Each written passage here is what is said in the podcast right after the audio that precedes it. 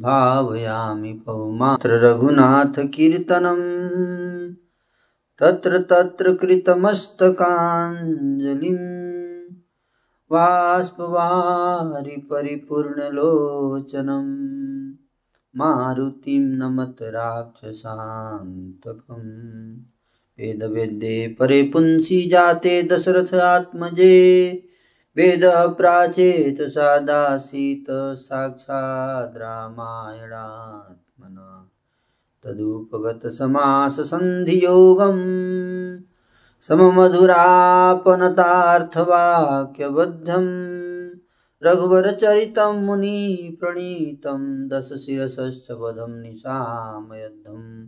श्रीराघवं दशरथात्मजं प्रमेयं सीतापतिं रघुकुलान्वयरत्नदीपम् अजानुबाहुमरविन्दतलायताक्षं रामं निशाचरविनाशकरं नमामि, वैदेहि सहितं सुरद्रुमतले। है मे महामण्डपे मध्ये पुष्पकमासने मणिमये विरासने सुस्थितम्। अग्रे वाचयति ब्रभञ्जनसुते तत्त्वं मुनिभ्यः परं व्याख्यान्तं भरतादिभिः परिवृतं रामं भजं श्यामलम्।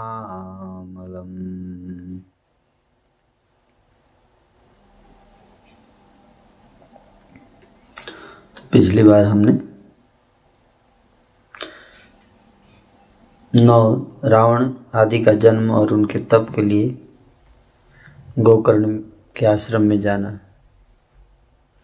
यहाँ तक चर्चा कर चुके हैं। तो आज वाल्मीकि रामायण के उत्तरखंड, उत्तरकांड का दसवां सर्ग पढ़ेंगे। रावण आदि की तपस्या और वर प्राप्ति।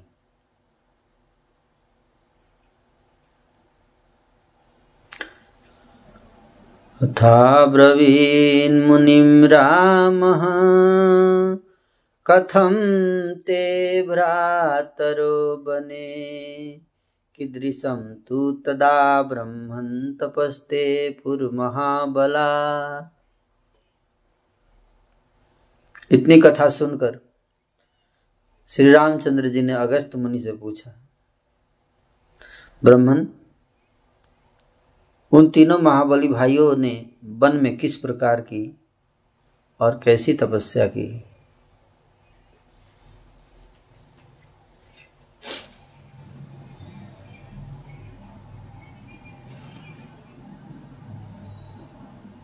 हरे कृष्ण कृष्ण कृष्ण, हरे हरे।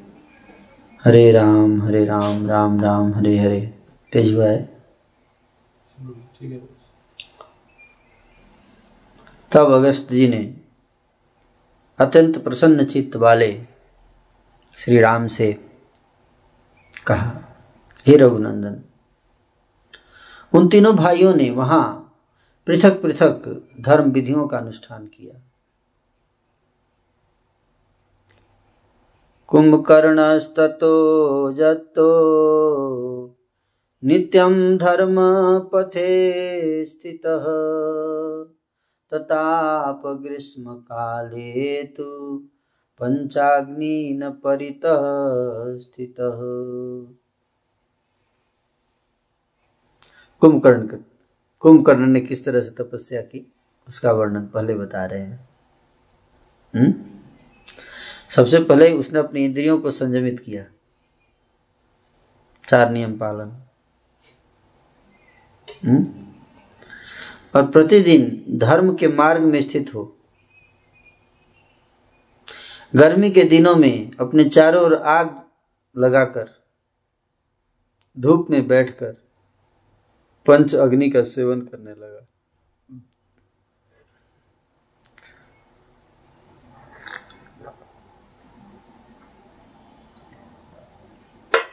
इसलिए तपस्या बहुत ज़रूरी है, भक्ति में भी। लेकिन अगर तपस्या हो रही है तो इसका मतलब ये नहीं कि भक्ति भी हो रही है।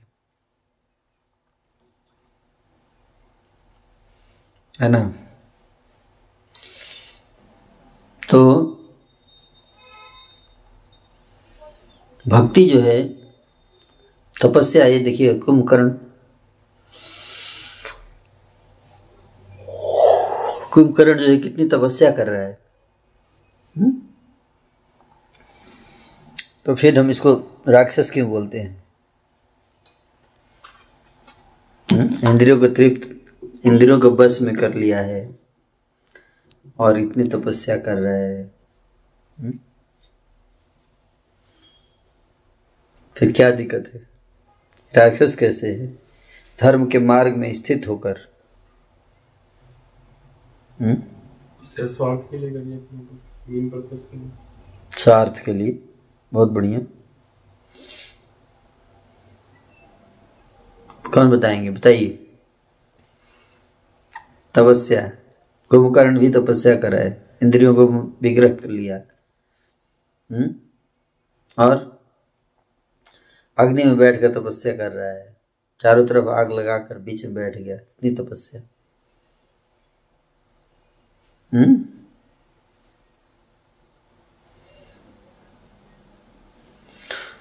तो अपने अहंकार की तृप्ति के लिए, जब तक अहंकार है, जब तक स्वार्थ है false ego I am the enjoyer I am the controller I am the proprietor that is the goal वो लक्ष्य है अगर व्यक्ति का।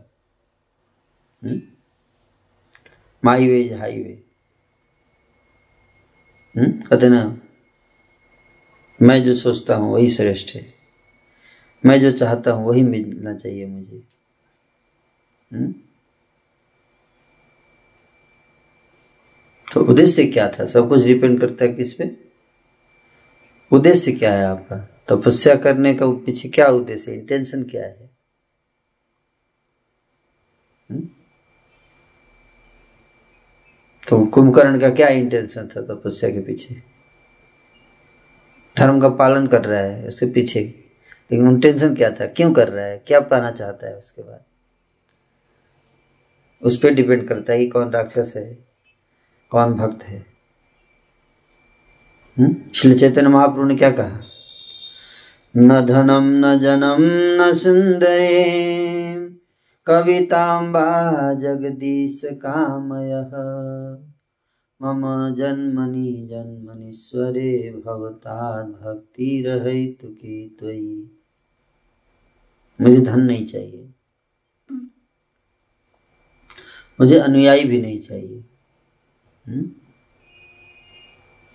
महाप्रभु पूछे? भैया, क्या चाहिए आप? हम्म? धन चाहिए। हैं? जन चाहिए, अनुयायी। सुंदरी कविता पद प्रतिष्ठा, सम्मान। है? क्या चाहिए?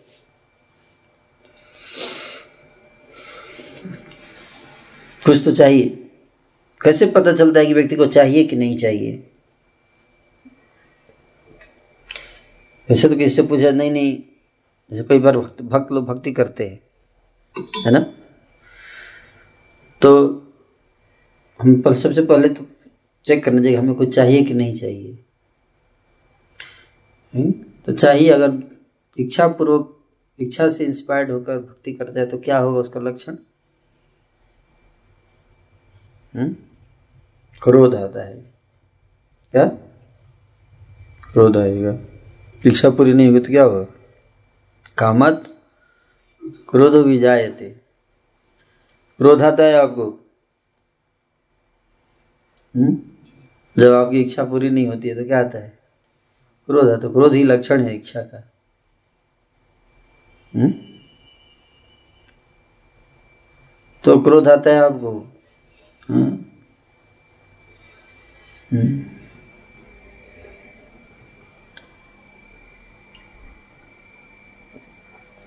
नाम प्रतिष्ठा नहीं मिला। कई बार भक्ति में भी नाम प्रतिष्ठा चाहिए होता लोगों को। नाम प्रतिष्ठा। मेरे को नहीं पूछा गया। अमानी ना मान देने होना चाहिए। मेरे को नहीं पूछा गया। हम्म? मेरे सामने सबसे पहले आना चाहिए था लैम्प उनके सामने क्यों गया? लैम्प भगवान का दीप। बोले मेरे सामने मैं सीनियर डिवोटी हूँ। मेरे सामने आना चाहिए। हम्म, क्या है ये? हम्म?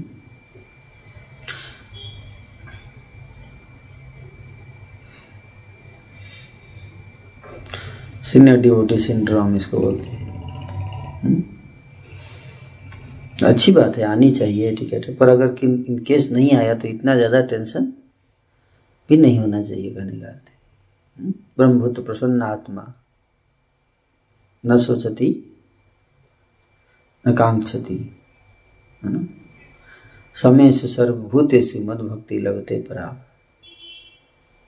हम्म?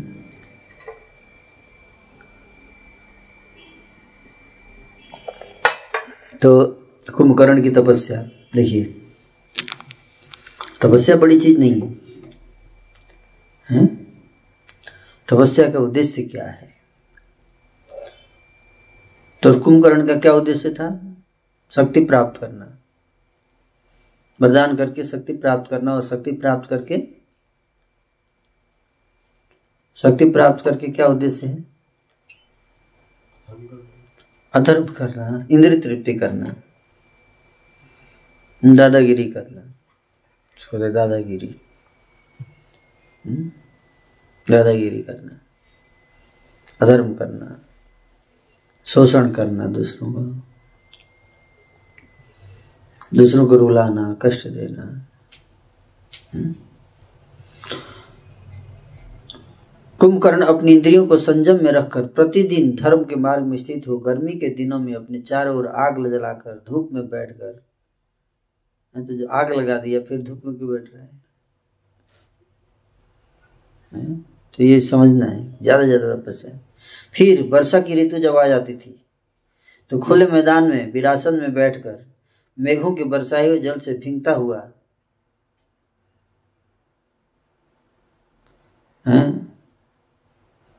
सीतया तप बात वरी वरीषण ए दीन जा मिनी जागिरे। विफले से विनु कृपण दुर्जन चपल सुख लवला तो ये बताया, लक्षण है। जाड़े के दिनों में प्रतिदिन जल के भीतर रहने लगा। जब जाड़ा आ गया तो जल में जाके एकदम खड़ा हो जाता जल के अंदर जाके तपस्या करता रहा जाड़े में वो भी जाड़े में जनरली व्यक्ति हीटर में बैठ जाता है कि नहीं? लेकिन उसका तपस्या उल्टा था। इस प्रकार सन्मार्ग में स्थित होकर हम्म, धर्म के लिए प्रयत्नशील हुए उस कुंभकर्ण ने दस हज़ार वर्ष तपस्या की है। हैं? धर्म के मार्ग में स्थित होकर। धर्म के लिए प्रयत्नशील हुए। धर्म के लिए। लेकिन कब तक? कब तक व्यक्ति ड्रामा करेगा? ड्रामा आप कब तक करेंगे? हा? तो इसलिए जैसे ही वरदान मिलेगा, आप देखिएगा क्या करेगा। हुँ? पहले ही देवता लोग भयभीत हैं। धर्म का करते देख कर ज़्यादा भयभीत है कुंभकर्ण के। जैसे देवता लोग खुश होते, कोई धर्म करे तो है कि नहीं? लेकिन कुंभकर्ण जब धर्म कर रहा था देवता लोग बड़े टेंशन में थे। हाँ ब्रह्मा जी को कंप्लेन की जाएगी कि इसके धर्म पे मत जाइएगा। देखिएगा, आएगा।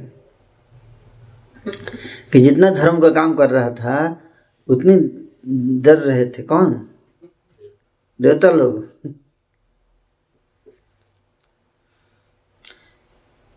तो ये तो हो गया कुंभकर्ण का, है? अब विभीषण। विभीषण सस्तुभ धर्मात्मा नित्यम धर्म पर शुचि पंचवर्ष सहस्राणी पादेन एकेन तस्थिवान विभीषण तो सदा ही धर्मात्मा थे। तो उसमें बोला कि अभी धर्मात्मा है, लेकिन विभीषण क्या बोल रहे सदा ही धर्मात्मा थे। हम्म? तो कुंभकर्ण को क्या बोल रहे हैं? धर्म का मार्ग का प्रयत्नशील है, अभी टाइम बिंग के लिए, जब तक वरदान नहीं मिल जाता है।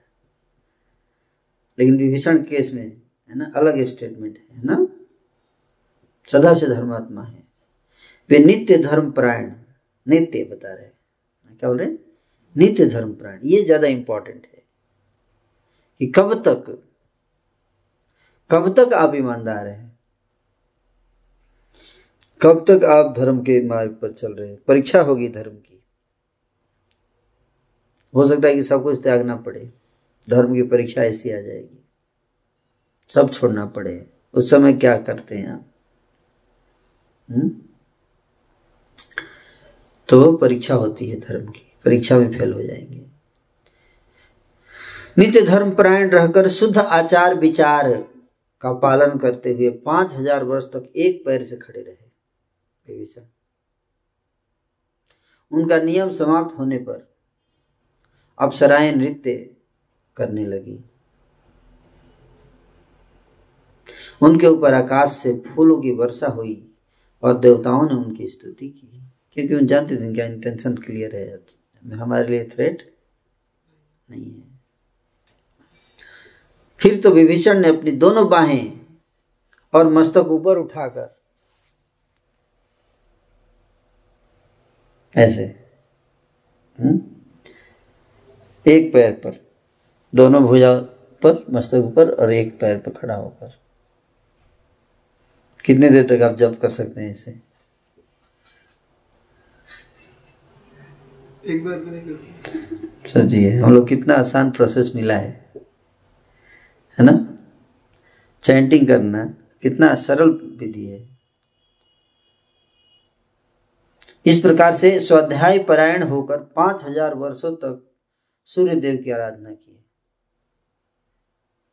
विभीषण ने पाँच हज़ार वर्ष तक सूर्य देव का।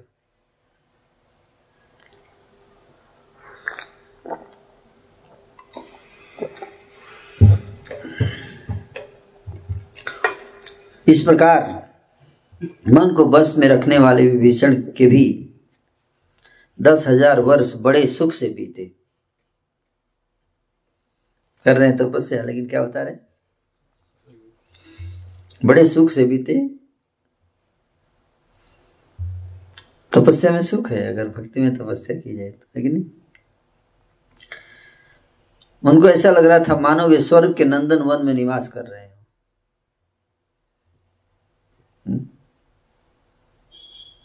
तो दो भाई का हो गया कुंभकर्ण और विभीषण। दोनों दस हज़ार दस हज़ार साल।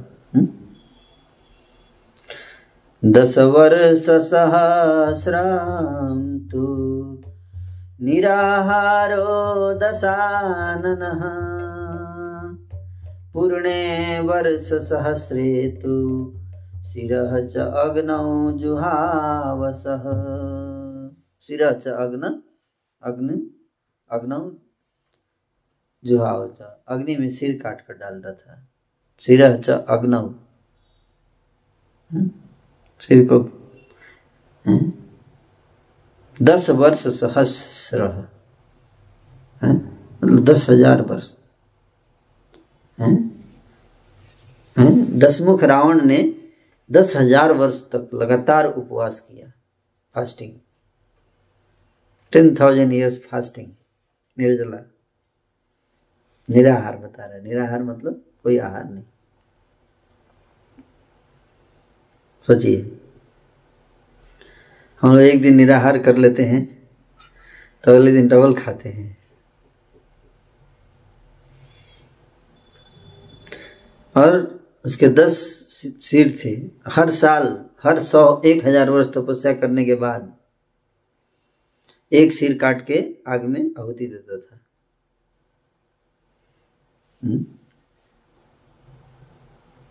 एक सिर। हुँ? सोचिए। इस तरह एक एक करके उसके नौ हज़ार वर्ष बीत गए और नौ मस्तक भी अग्निदेव को भेंट हो गए। अथ वर्ष सहस्रे तु दस में दसमं शिरः। छेत्तुकामे दशग्रीवे। प्राप्तः तत्र पितामह। प्राप्त प्राप्त मतलब आ गए। जब दसवां हज़ार वर्ष पूरा हुआ तो दशग्रीव अपना दसवां मस्तक काटने को उद्दत हुआ। उसी समय पितामह ब्रह्मा जी वहाँ आ पहुँचे। हम्म। आना है, मरने नहीं देना है। आना पड़ेगा। तपस्या तो किया है। इग्नोर नहीं कर सकते आप उसको। पितामहस्तु सुप्रीतः सार्धे दैवेरुपस्थित। तव तावद् दश ग्रीवो प्रीतोस्मित्यभ्यभासत पितामह ब्रह्मा अत्यंत प्रसन्न होकर देवताओं के साथ वहाँ पहुँचे थे। उन्होंने आते ही कहा, हे दशग्रीव मैं तुम पर बहुत प्रसन्न हूँ। प्रसन्न क्यों थे? क्या ब्रह्मा जी को पता नहीं था? सब पता है, भविष्य सबका लिखते हैं वही। विधि, पता है विधि का विधान, विधि ब्रह्मा जी हैं। उनको पता नहीं आगे क्या है। प्रसन्न किस बात को लेकर थे? हम्म?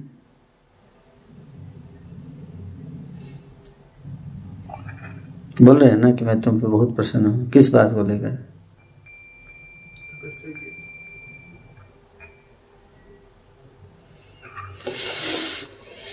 तपस्या पे प्रसन्न थे लेकिन फ्यूचर में क्या होने वाला है?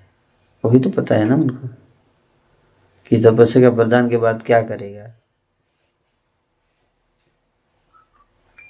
भगवान भगवान का अवतार होगा हाँ। भगवान की लीला आगे बढ़ने वाली है कुछ। धर्मज्ञ मैं जिसको धर्मज्ञ बोल रहे हैं। धर्मज्ञ मतलब धर्म को जानने वाले हैं।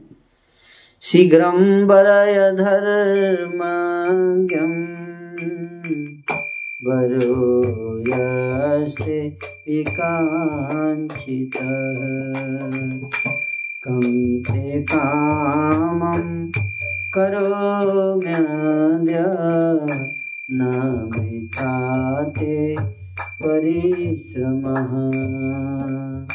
अथा ब्रवीद दशग्रीवः। प्रहृष्टेनान्तरात्मना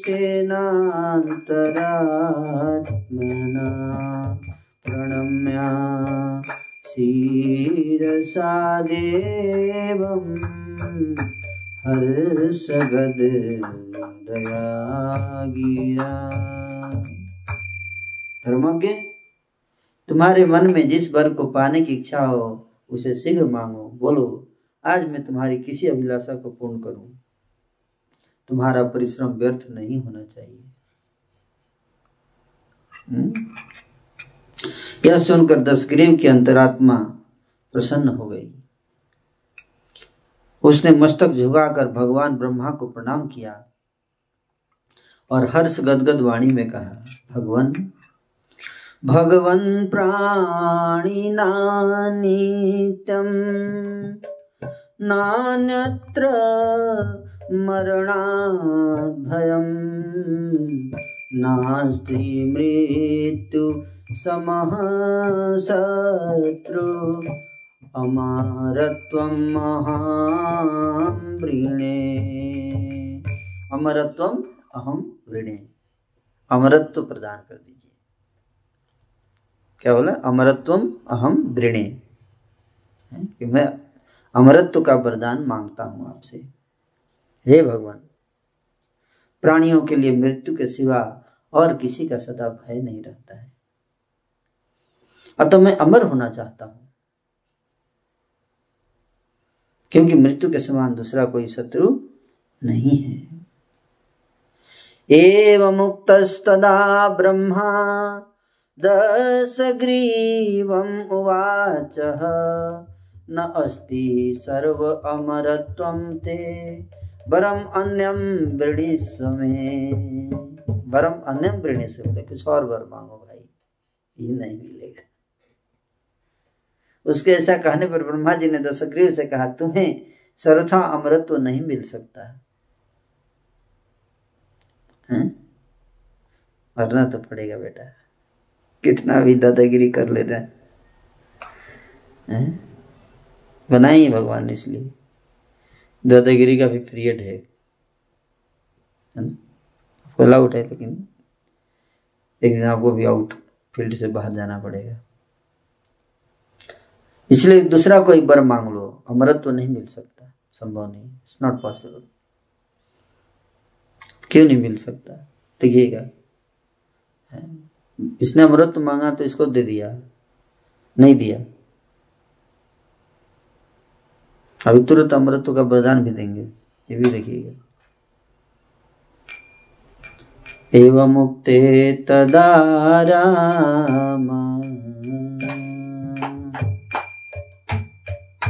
ब्रह्मणा लोककर्तृणा दशग्रीव उवाचेदम् कृताञ्जलि रथाग्रतः सुपर्णागयक्षाण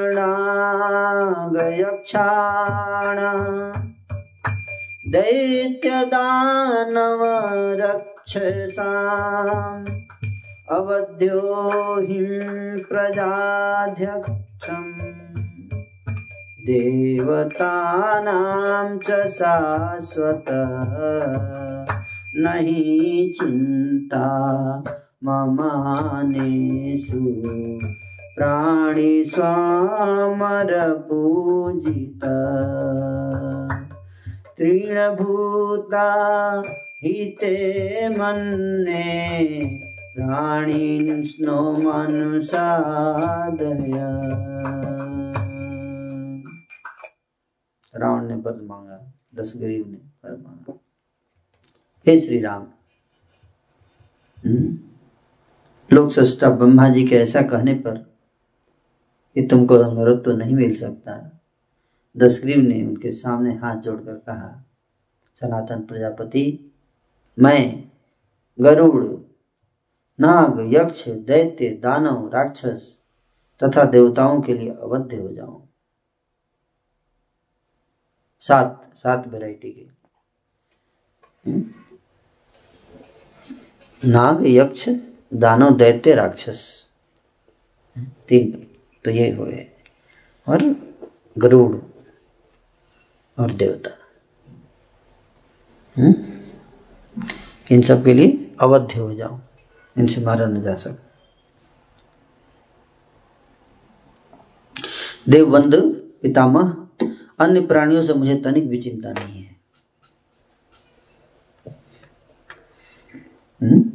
मनुष्य आदि अन्य जीवों को तो मैं तीनके के समान समझता हूँ। तृणभूता। क्या? तृणभूता। इनको तिनके के समान, ऐसे फूक दूँगा तो उड़ जाएँगे। क्या इनको, इसलिए बरबदान में इनको इंक्लूड नहीं किया मैंने।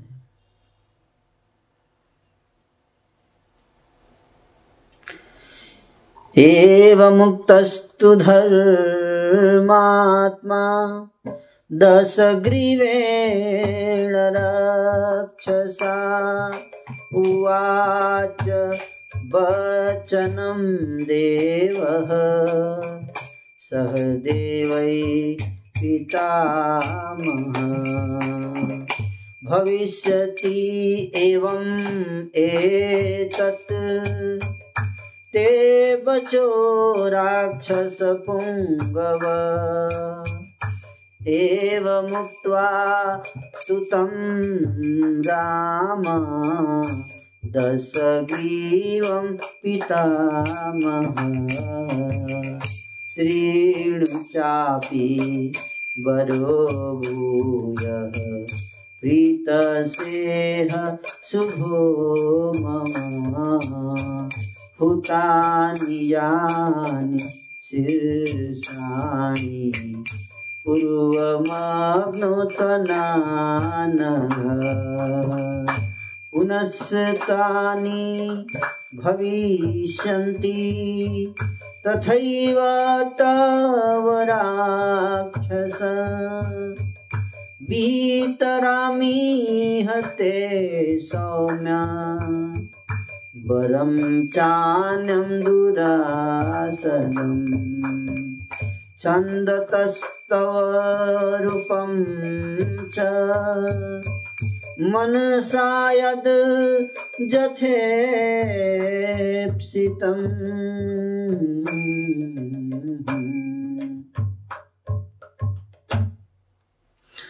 राक्षस दशग्रीव के ऐसा कहने पर देवताओं सहित भगवान ब्रह्मा जी ने कहा राक्षस प्रवर, तुम्हारा यह वचन सत्य होगा। हे श्री राम दशग्रीव से ऐसा कहकर पितामह फिर बोले, निष्पाप राक्षस, सुनो, मैं प्रसन्न होकर पुनः तुम्हें कुछ एक्स्ट्रा पैकेज देता हूँ। देखिए अभी ब्रह्मा जी का मन नहीं भरा है अभी वो तो दे ही दिए वरदान कुछ एक्स्ट्रा पैकेज भी दे के गए। एक तो मेन सैलरी मिलता ही है, साथ ही साथ बोनस भी मिलता है कुछ। अपने तरफ़ से कुछ ऐड किए ब्रह्मा जी क्या ऐड किए? मैं प्रसन्न होकर पुनः तुम्हें शुभ वर प्रदान करता हूँ। तुमने पहले अग्नि में अपने जिन जिन वस्तुओं का हवन किया है। वे सब तुम्हारे लिए फिर से पूर्ववत प्रकट हो जाएँगे। सौम्य इसके सिवा एक और भी दुर्लभ वर मैं तुम्हें यहाँ दे रहा हूँ। तुम अपने मन से जब चाहो, जैसा रूप धारण करना चाहोगे, तुम्हारी इच्छा के अनुसार उस समय तुम्हारा वैसा ही रूप हो जाएगा। जानते थे? इच्छाधारी। जैसे इच्छाधारी नाग होते हैं, है ना? विशर से इच्छाधारी रावण रावण था, राक्षस। समझे बात को? एक तो मुँह, सारे सिर आ जाएँगे दसों और दूसरा, इच्छा रूप धारण कर सकता है। जब चाहे जैसा रूप धारण कर सकता है। वो तो करेगा ही, वैसे भी करेगा। वरदान नहीं भी देंगे तो करेगा रूप व्यक्ति धारण करता ही कहते हैं गिरगिट की तरह रंग बदलते हैं। है ना? ये रूप बदलेगा। गिरगिट की तरह रूप बदलेगा। हम लोग रंग बदलते हैं। पितामह ब्रह्मा के इतना कहते ही राक्षस दशग्रीव के वे मस्तक जो पहले आग में होम कर दिए गए थे, फिर नए रूप में प्रकट ये ओरिजिनल वर्जन है। आप लोग सीरियल वर्जन भी सुने होंगे, लेकिन यहाँ इसलिए ओरिजिनल पढ़ने से एक ओरिजिनल अंडरस्टैंडिंग डेवलप होता है ना?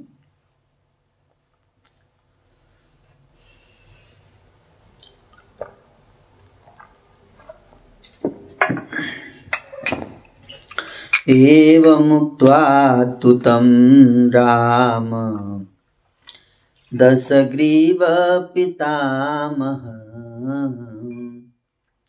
विभीषणाम् अथोवाच वाक्यं लोकपितामह विभीषण त्वया वत्स धर्मसंहितबुद्धिना। परितुष्टोऽस्मि धर्मात्मा। वरं वराय सुव्रत श्री राम दशग्रीव से पूर्व उक्त बात कहकर लोक पितामह ब्रह्मा जी विभीषण से बोले, बेटा विभीषण, तुम्हारी बुद्धि सदा धर्म में लगी रहने वाली है। अतः मैं तुमसे बहुत संतुष्ट हूँ। उत्तम व्रत का पालन करने वाले धर्मात्मा, तुम भी अपनी रुचि के अनुसार कोई वर मांगो। विभीषणस्तु धर्मात्मा, वचनं प्राहसाञ्जलि वृत्तः सर्वगुणैः नित्यं चन्द्रमारश्मिभिर्यथा भगवन् कृत कृतोऽहं जन्मे लोकगुरु स्वयं प्रीतेन यदि दातव्यो। वरो मे श्रीणु सुव्रत। तब किरण माला मंडित। चंद्रमा की भांति सदा समस्त गुणों से संपन्न धर्मात्मा विभीषण ने हाथ जोड़कर कहा, हे भगवान, यदि साक्षात लोक गुरु आप मुझ पर प्रसन्न हैं तो मैं कितार्थ हूँ। मुझे कुछ भी पाना शेष नहीं रहा। आप बस प्रसन्न हो गए, यही बहुत है मेरे लिए, और कुछ नहीं पाना है। उत्तम व्रत को धारण करने वाले पितामह, यदि आप प्रसन्न होकर मुझे वर देना ही चाहते हैं तो सुनिए। क्या वर मांगते हैं विष्णु? जानते हैं क्या वर मांगे? ध्यान से सुनिएगा। वो तो हम लोग बाई डिफ़ॉल्ट कुछ भी नहीं पता है तो बोल ही देते जाया में जायते बुद्धि। जेसु जेसु आश्रमेषु च सा सा भवतु धर्मिष्ठा, तं तं धर्मं च पालये। एष मे परमोदारो वरः परमकोमतः नहि धर्माभिरक्तानां लोके किंचन दुर्लभम्। पुनः प्रजापति प्रीतो विभीषणम् उवाच। भगवान, हैं? क्या वर मांगे? सुनिए ध्यान से, हैं? सुनिएगा ये नहीं कि कुछ भी पूछे तो भक्ति मांग लिया। है? कुछ डिटेल में भी याद कर, रखना चाहिए, है ना? हे भगवान, ध्यान से सुनिएगा, हैं? कई भक्त लोग बैठे हैं, ध्यान सुनिए, आप सबके लिए बड़ा इंपॉर्टेंट प्रदान, क्या मांग रहे हैं? ध्यान सुनिए। हे भगवान, बड़ी से बड़ी विपत्ति आने पर भी, बड़ी से बड़ी विपत्ति आने पर भी मेरी बुद्धि धर्म में ही लगी रहे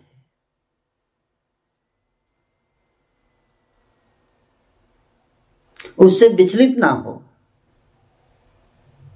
और बिना सीखे ही मुझे ब्रह्मास्त्र का ज्ञान हो जाए।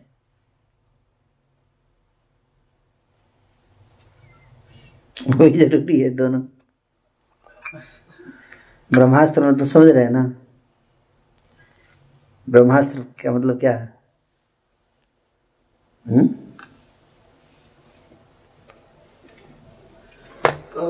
पावर दोनों चाहिए पावर ब्रह्मास्त्र।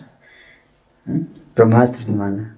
बुद्धि धर्म में जनरली बुद्धि की परीक्षा होती है। धर्म की बुद्धि कितनी है इसकी परीक्षा होती है हमारी। है ना? ऐसे तो हर व्यक्ति धार्मिक ही है, है कि नहीं? लेकिन जब परीक्षा की घड़ी आती है विपत्ति आती है उस समय परीक्षा की घड़ी आती है। उस समय कितने लोग धर्म के मार्ग पे टिके रहते हैं वही मैंने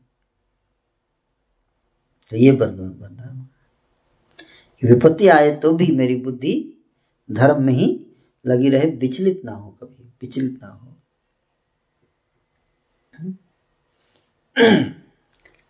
जिस जिस आश्रम के विषय में मेरा जो जो विचार हो, वह धर्म के अनुकूल ही हो, और उस उस धर्म का मैं पालन करूँ वर्णाश्रम धर्म का पालन करूँ, ये वरदान मांगे। है ना? धर्म के, वर्णाश्रम धर्म के नियमों से कभी भी मैं विचलित ना हो। यही मेरे लिए सबसे उत्तम और अभिष्ट वरदान है।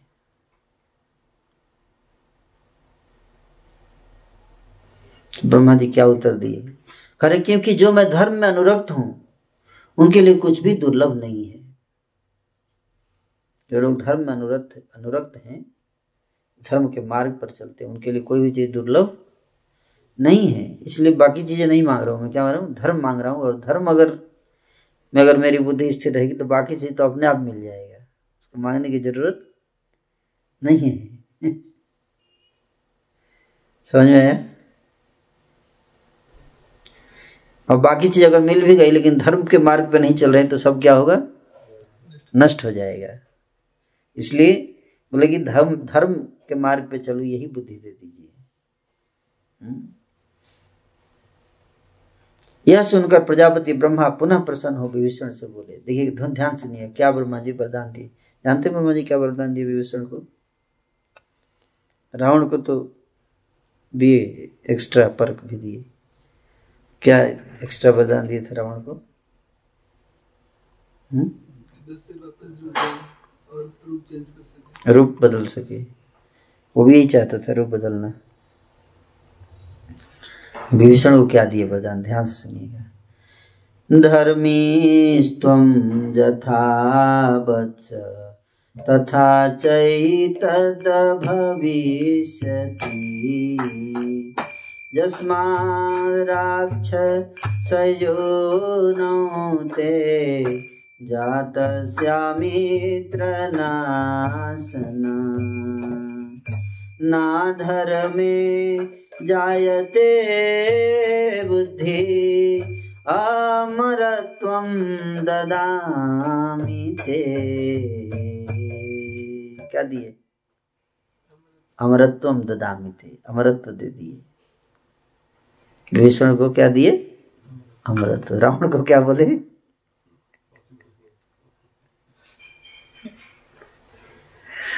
ये है। ये रावण को इच्छा रूप धारण करने का। ये एक्स्ट्रा मांगे नहीं थे ना। सबको एक्स्ट्रा कुछ अपने तरफ़ से दे रहे हैं। है ना? अपनी तरफ़ से दे रहे ब्रह्मा जी विभीषण तो धर्म में रुचि मांगे थे, लेकिन उनको अपने तरफ़ से कुछ एक्स्ट्रा दिए। क्या दिए? अमृत। कहा कि, वश, वत्स, तुम धर्म में स्थित रहने वाले हो, अतः जो कुछ चाहते हो, वह सब पूर्ण होगा। तुमको कोई भी चिंता करने की ज़रूरत तुम जो चाहते हो सब मिलेगा। हे शत्रुनाशन, राक्षस योनि में उत्पन्न होकर भी तुम्हारी बुद्धि अधर्म में नहीं लगती है। इसलिए मैं तुम्हें अमरत्व प्रदान करता हूँ। जानते थे इसलिए जो धर्म के मार्ग पे चलते हैं, उन्हीं को अमरत्व प्रदान करते हैं ब्रह्मा जी। हिरण कशु को नहीं दिए कहा दिए तो हो गया, अमृत तो मिल गया विभीषण को। अब कुंभकर्ण की बारी है। सुनते हैं कुंभकर्ण को क्या वरदान मिला। इति उक्त्वा कुम्भकर्णाय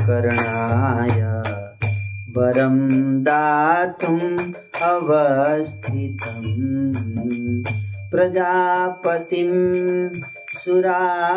सर्वे वाक्यं प्राञ्जलयो ब्रुवन्। न तावत् कुम्भकर्णाय प्रदातव्यो बरस त्वया। जानीषे हि यथा लोकान् त्रासयते सदुर्मति। नन्दनेप्सरसः सप्त महेन्द्राचरादश। अनेन भक्षिता ब्रह्मन् ऋषयो मानुषस्तथा।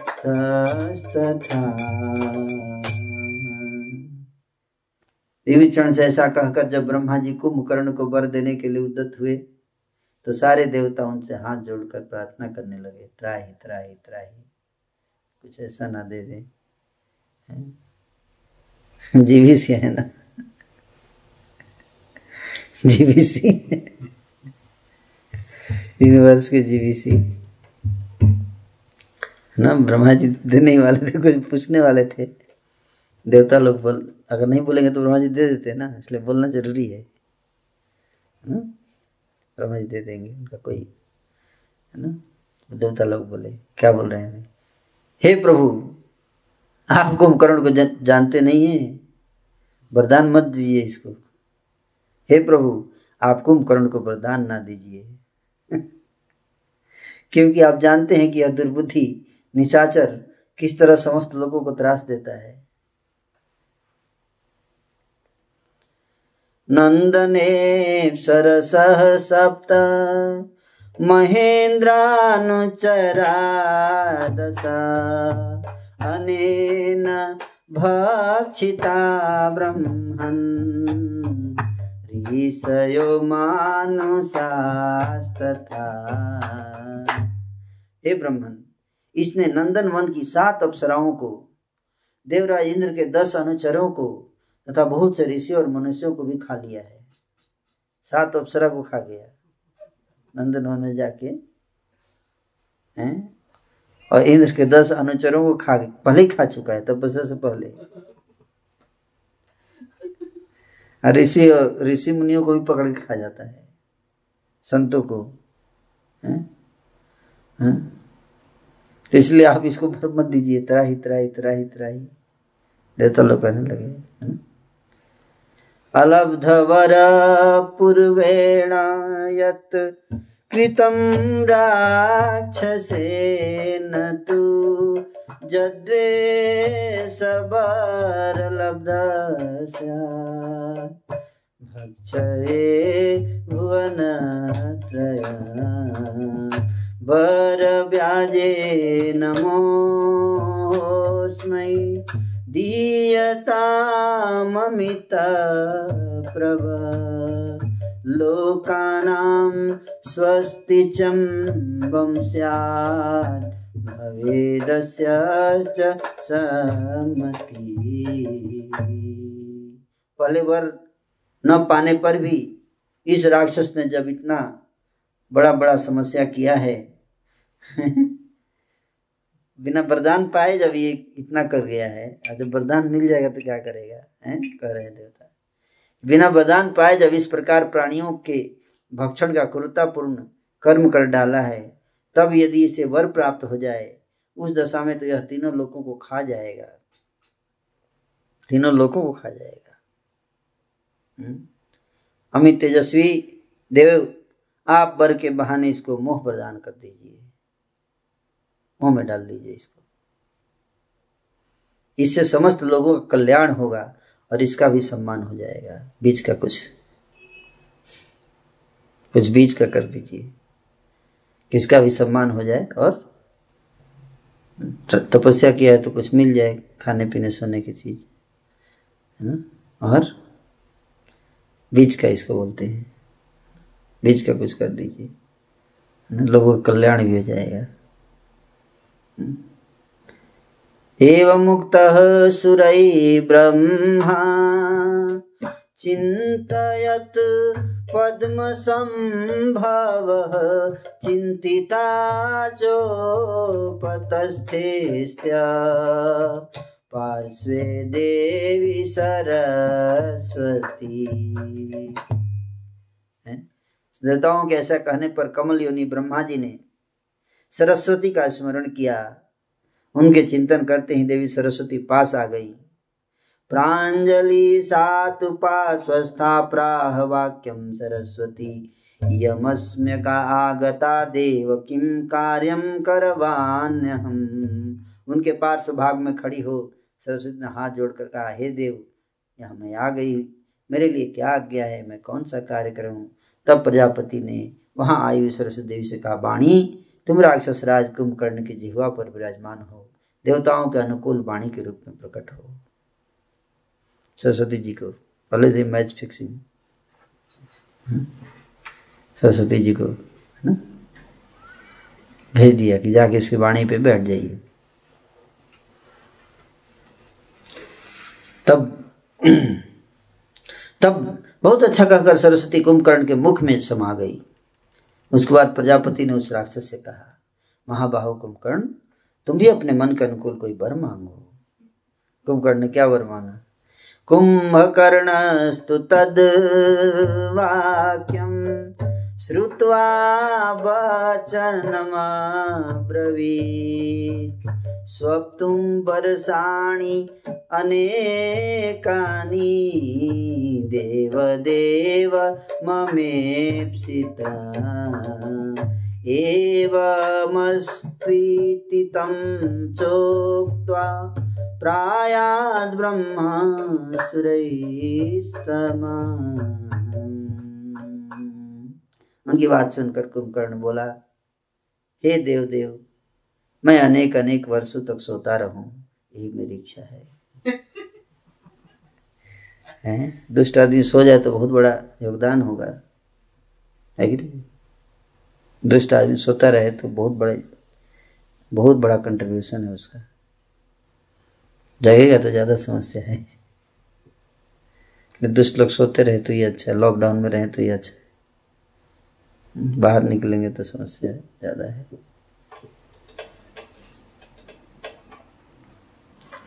इसलिए जब लॉकडाउन हुआ था तो क्राइम रेट काफ़ी कम हो गया था। हम्म, है ना? तब तो क्या वरदान मांगा? कि मैं अनेक वर्षों तक सोता ही रहूँ। अनेक वर्षों तक। तब एवं अस्तु। कहकर ब्रह्मा जी देवताओं के हाथ चले गए फटाक से बोल के चल दिए। इससे पहले कि कुछ चेंज वेंज करे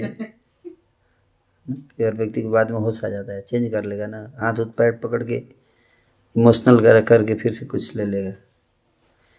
देवी सरस्वती चैव राक्षसं तं जहौ पुनः ब्रह्मणा सह देवेषु गतेषु च नभस्थल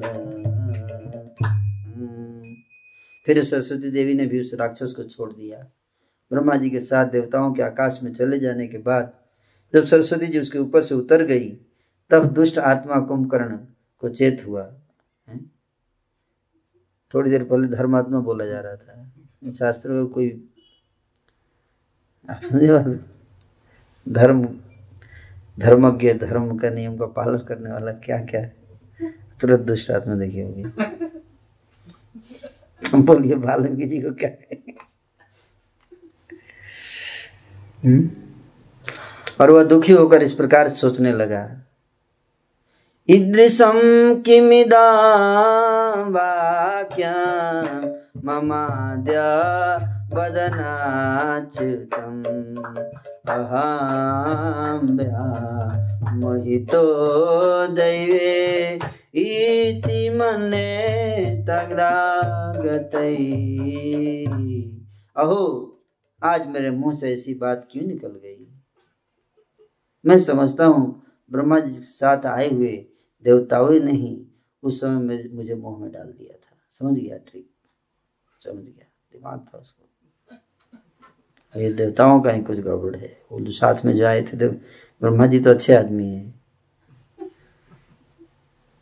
ब्रह्मा जी तो अच्छे आदमी है। नहीं बोले ब्रह्मा जी ब्रह्मा जी नहीं बोले थे सरस्वती को। लेकिन ब्रह्मा जी किसके कहने में बोले थे? अब ब्रह्मा जी भी डाउट कर, करेगा कुछ। इस प्रकार वे तीनों तेजस्वी भ्राता बर पाकर हैं लसोड़े के जंगल में गए और वहाँ सुख पूर्वक रहने लगे। इस प्रकार से दसम सर्ग समाप्त हुआ। अब एकादश स्वर्ग, सर्ग।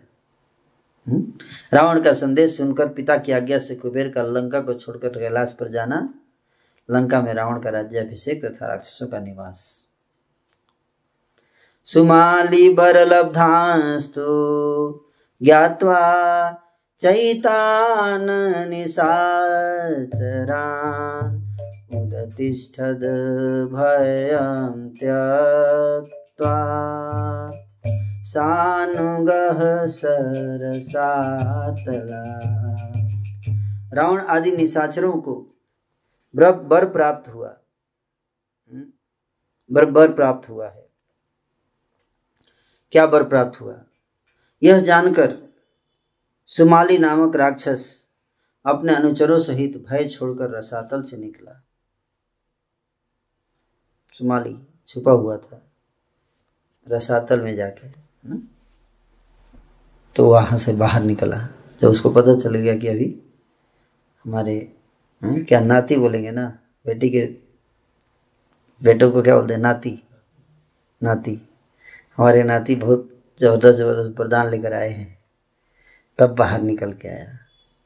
उसके साथ और कौन कौन थे? मारी मारीचश्च प्रहस्तश्च वीरूपाक्ष महोदरः उदतिष्ठन् राक्षस। साथ ही मारीच प्रहस्त विरूपाक्ष और महोदर, ये उस राक्षस के चार मंत्री भी रसातल से ऊपर को उठे।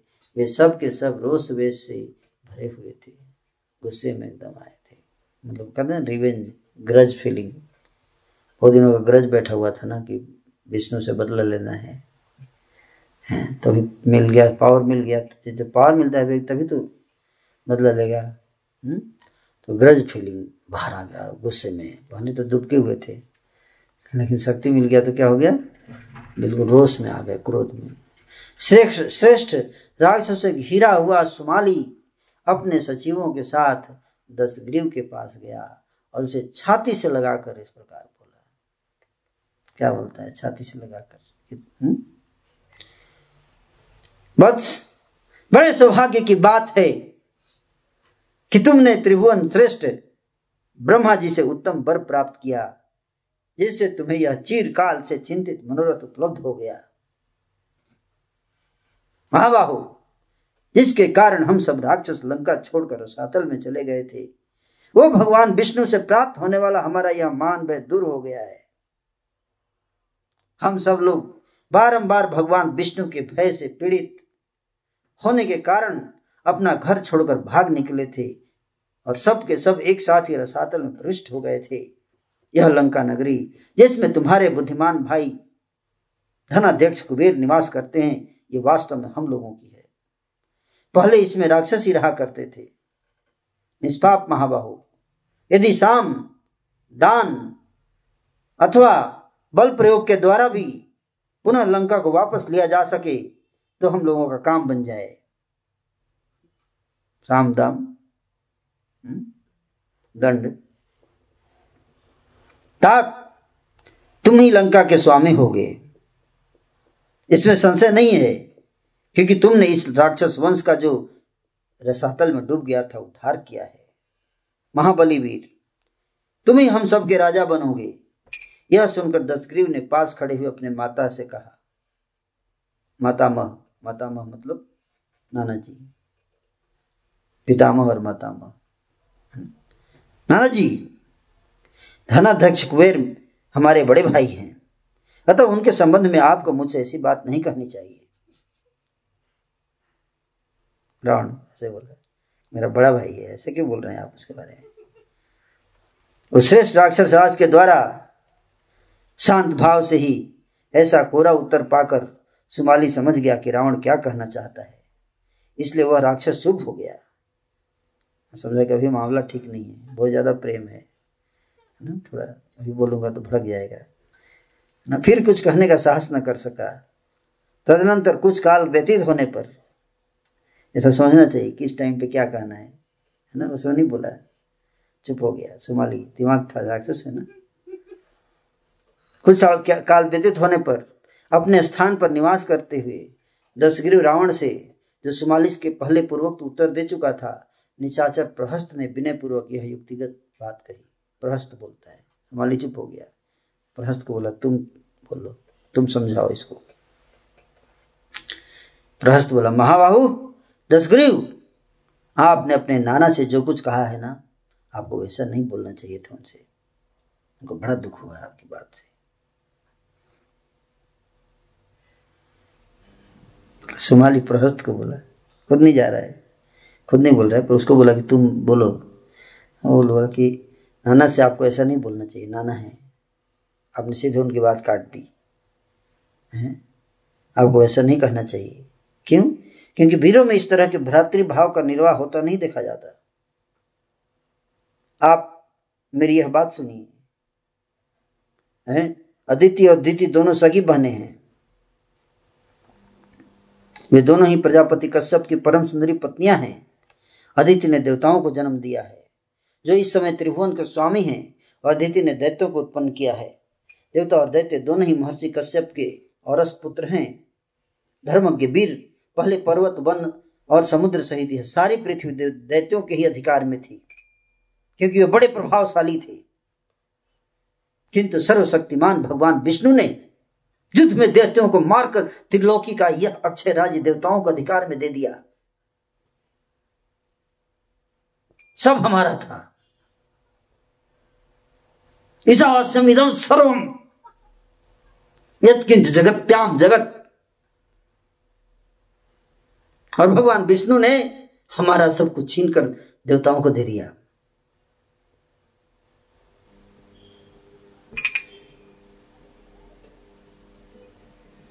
धर्म के वीर किंतु सर्वशक्तिमान भगवान विष्णु ने युद्ध में देवताओं को मारकर त्रिलोकी का यह अक्षय राज्य देवताओं के अधिकार में दे दिया। इस तरह का विपरीत आचरण केवल आप ही नहीं करेंगे। देवताओं और असुरों ने भी पहले इसी नीति से काम लिया है, अतः आज हमारी बारी है।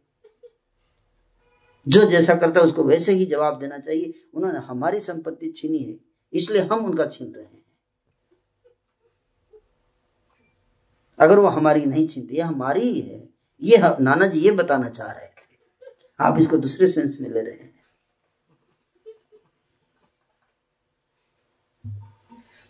पहले गलती उन लोगों ने किया है, देवताओं और विष्णु ने मिलकर अपने बल प्रयोग से हमें भगाया वहाँ से। प्रहस्त के ऐसा कहने पर दशग्रीव का चित्त प्रसन्न हो गया। Logic very good logic yes उसने दो घड़ी तक सोच विचार कर कहा, बहुत अच्छा। तुम जैसा कहते हो वैसा ही करूँगा।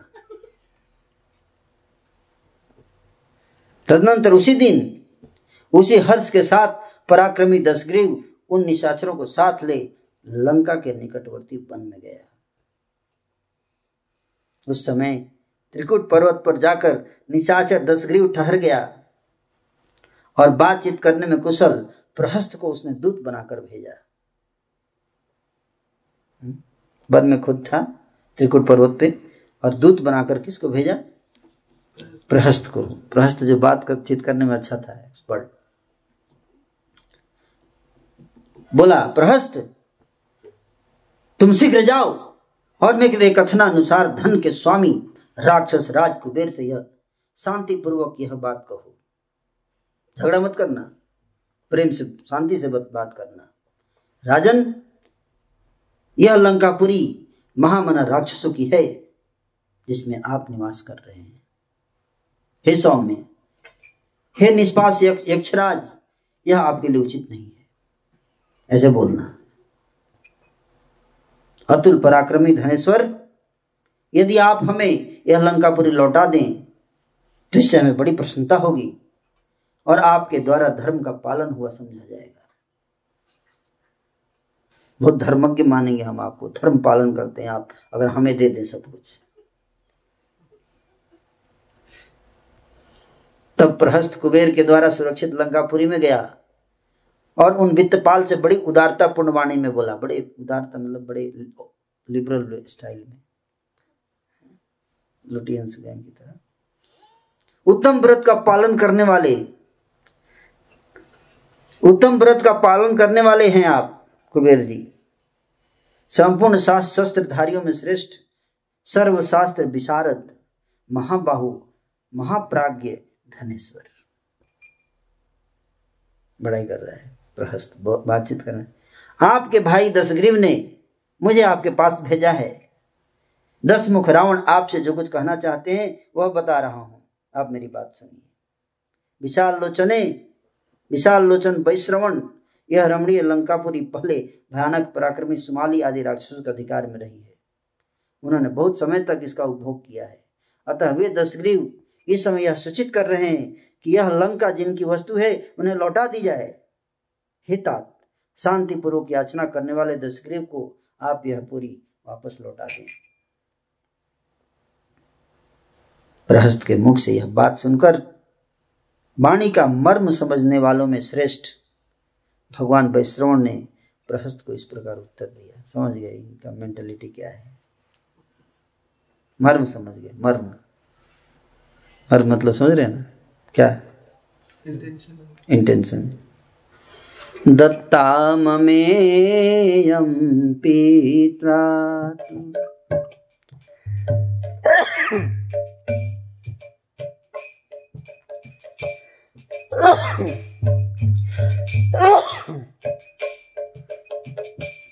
लंका शून्या निवेशिता च मे रक्षो। दानमानादिभिः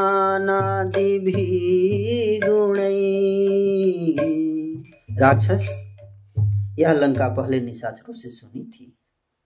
उस समय पिताजी ने मुझे इसमें रहने की आज्ञा दी और मैंने इसमें दान, मान आदि गुणों द्वारा प्रजाजनों को बसाया है। हे दूत, तुम जाकर दशग्रीव से कहो महाबाहु यह पूरी तथा यह निष्कंटक राज्य जो कुछ भी मेरे पास है वह सुख तुम्हारा भी है। तुम इसका उपभोग करो। मेरा राज्य तथा सारा धन तुमसे बटा हुआ नहीं है। ऐसा कहकर धनाध्यक्ष कुबेर अपने पिता विश्रवा मुनि के पास चले गए। हम्म, बोले कि बटा नहीं है तुम्हारा ये ले लो कोई दिक्कत नहीं। पिताजी ने मेरे को दिया था क्योंकि तब राक्षस नहीं रह रहे थे यहाँ। रसातल में छुपे हुए थे। वहाँ पिताजी के पास गए। पिता को प्रणाम करके उन्होंने रावण की जो इच्छा थी, उसे इस प्रकार बताया कि रावण ने ऐसे संदेश भेजवाया है। आपको बताया है क्या? आपको पूछ के भेजवाया है क्या? आपने भेजवाया था। यूजली आइडियली बनता है कि भाई बिश्रवा ने बोला था बिश्रवण को। तो बिश्रवा के पास जाकर बोलते जो भी बोलना था, है ना? तो विश्रवा नहीं गए। तात आज दशग्रीव ने मेरे पास दूध भेजा और कहलाया है कि इस लंका नगरी में पहले राक्षस रहा करते थे। अतः इसे राक्षसों को लौटा दीजिए। सुब्रत, अब मुझे इस विषय में क्या करना चाहिए बताने की कृपा करें। विश्रवण बोल रहे हैं किससे? विश्रवा, पिता से। उनके ऐसा कहने पर ब्रह्म ऋषि मुनिवर विश्रवा हाथ जोड़कर खड़े हुए धनत कुबेर से बोले, बेटा मेरी बात सुनो। महाबाहु दशग्रीव ने मेरे सामने भी आकर यही बात कही थी। पहले बोल चुका है कि जा रहा हूँ। इसके लिए मैंने उस दुर्बुद्धि को बहुत फटकारा।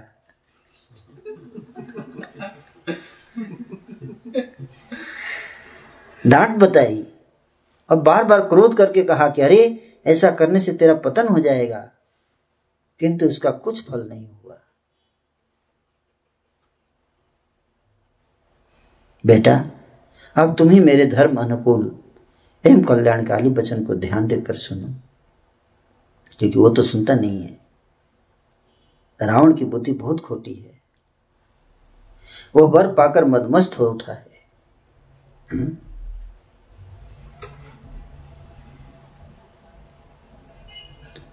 विवेक खो बैठा है मेरे साप के कारण भी उसकी प्रकृति क्रूर हो गई है?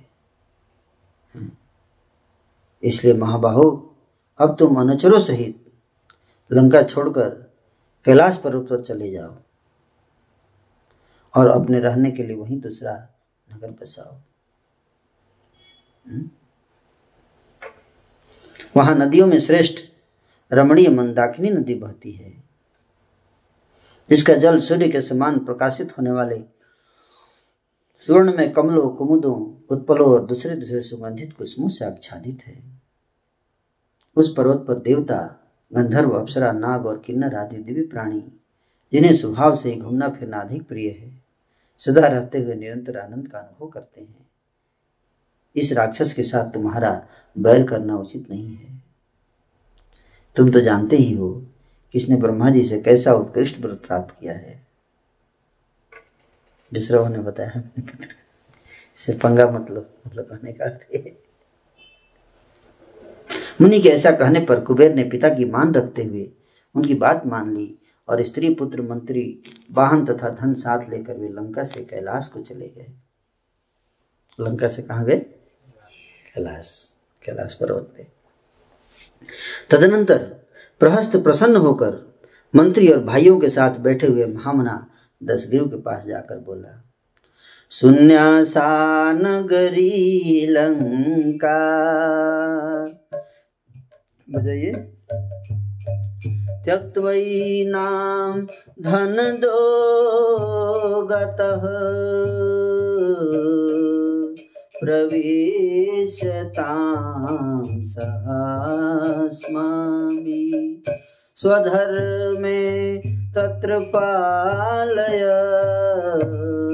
एवमुक्तो दशग्रीवः प्रहस्तेन महाबल विवेश नगरीं लङ्का भ्रातृभिः सबलानुगए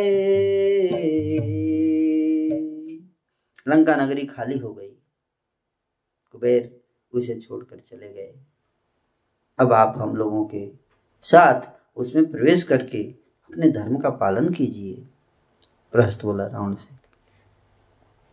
प्रहस्त के ऐसा कहने पर महाबली दशग्रीव ने अपनी सेना, अनुचर तथा भाइयों सहित कुबेर द्वारा त्यागी हुई लंकापुर में प्रवेश किया।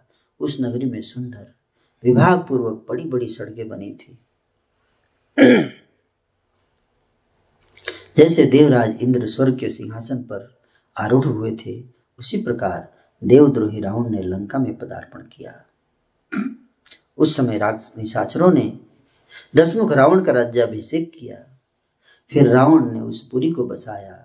देखते देखते समूची लंकापुरी नील मेघ के समान वर्ण वाले राक्षसों से पूर्णतः भर गई। धन के स्वामी कुबेर ने पिता की आज्ञा को आदर देकर चंद्रमा के समान निर्मल कांति वाले कैलाश पर्वत पर शोभाशाली श्रेष्ठ भवनों से विभूषित अलकापुरी बसाई। ठीक वैसे ही जैसे देवराज इंद्र ने स्वर्गलोक में अमरावतीपुरी बसाई थी, फिर अलकापुरी चले गए। अलकापुरी नगर बसाया। यक्षों का राक्षसों का ये हो गया और यक्षों का वहाँ।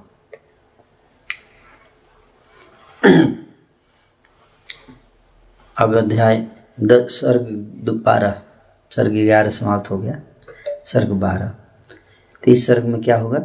सूर्पणखा और रावण आदि तीनों भाइयों का विवाह होगा और फिर मेघनाथ का जन्म। राक्षसेन्द्रोभिषिक्तस्तु भ्रातृभिः सहितस्तदा ततः प्रदानं राक्षस्या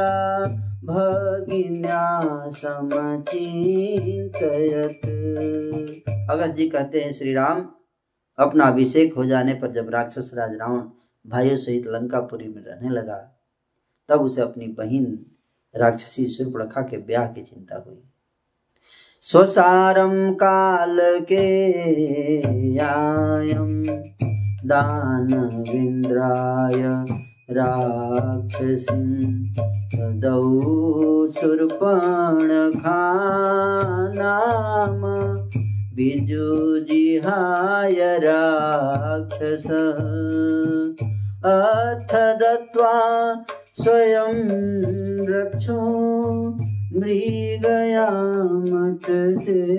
स्म तत् तत्र पश्यततो राम मयं नामदिते सुतम् कन्यासहायं तं दृष्ट्वा दशग्रीवो निशाचरम् अपृच्छत् को भवान् को निर्मनुष्य मृगे बने अनया किमर्थे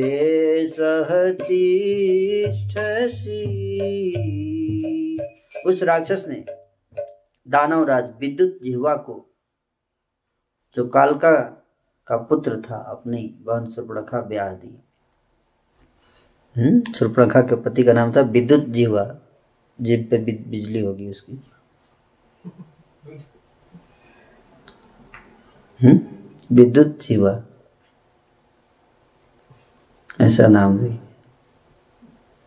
हे श्री राम बहन का ब्याह करके राक्षस रावण एक दिन स्वयं शिकार खेलने के लिए वन में घूम रहा था। वहाँ उसने दीति के पुत्र मय को देखा। मैदानव उसके साथ एक सुंदरी कन्या भी थी। क्या नाम था उसका? मंदोदरी। उसे देखकर निशाचर दसग्रीव ने पूछा, आप कौन हैं? जो मनुष्य और पशु रहित इस सुने वन में अकेले घूम रहे हैं। इस मृग नैनी कन्या के साथ आप यहाँ किस उद्देश्य से निवास करते हैं?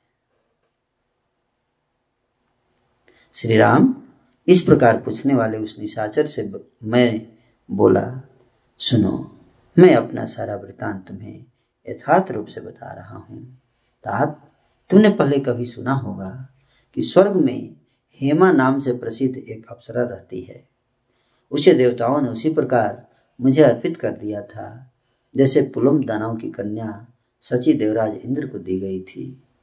मैं उसी में आसक्त होकर एक हज़ार वर्षों तक उसके साथ रहा हूँ। एक दिन वह देवताओं के कार्य से स्वर्ग लोक को चली गई। तब से चौदह वर्ष बीत गए। मैंने उस हेमा के लिए माया से एक नगर का निर्माण किया था, जो संपूर्णतः सोने का बना है।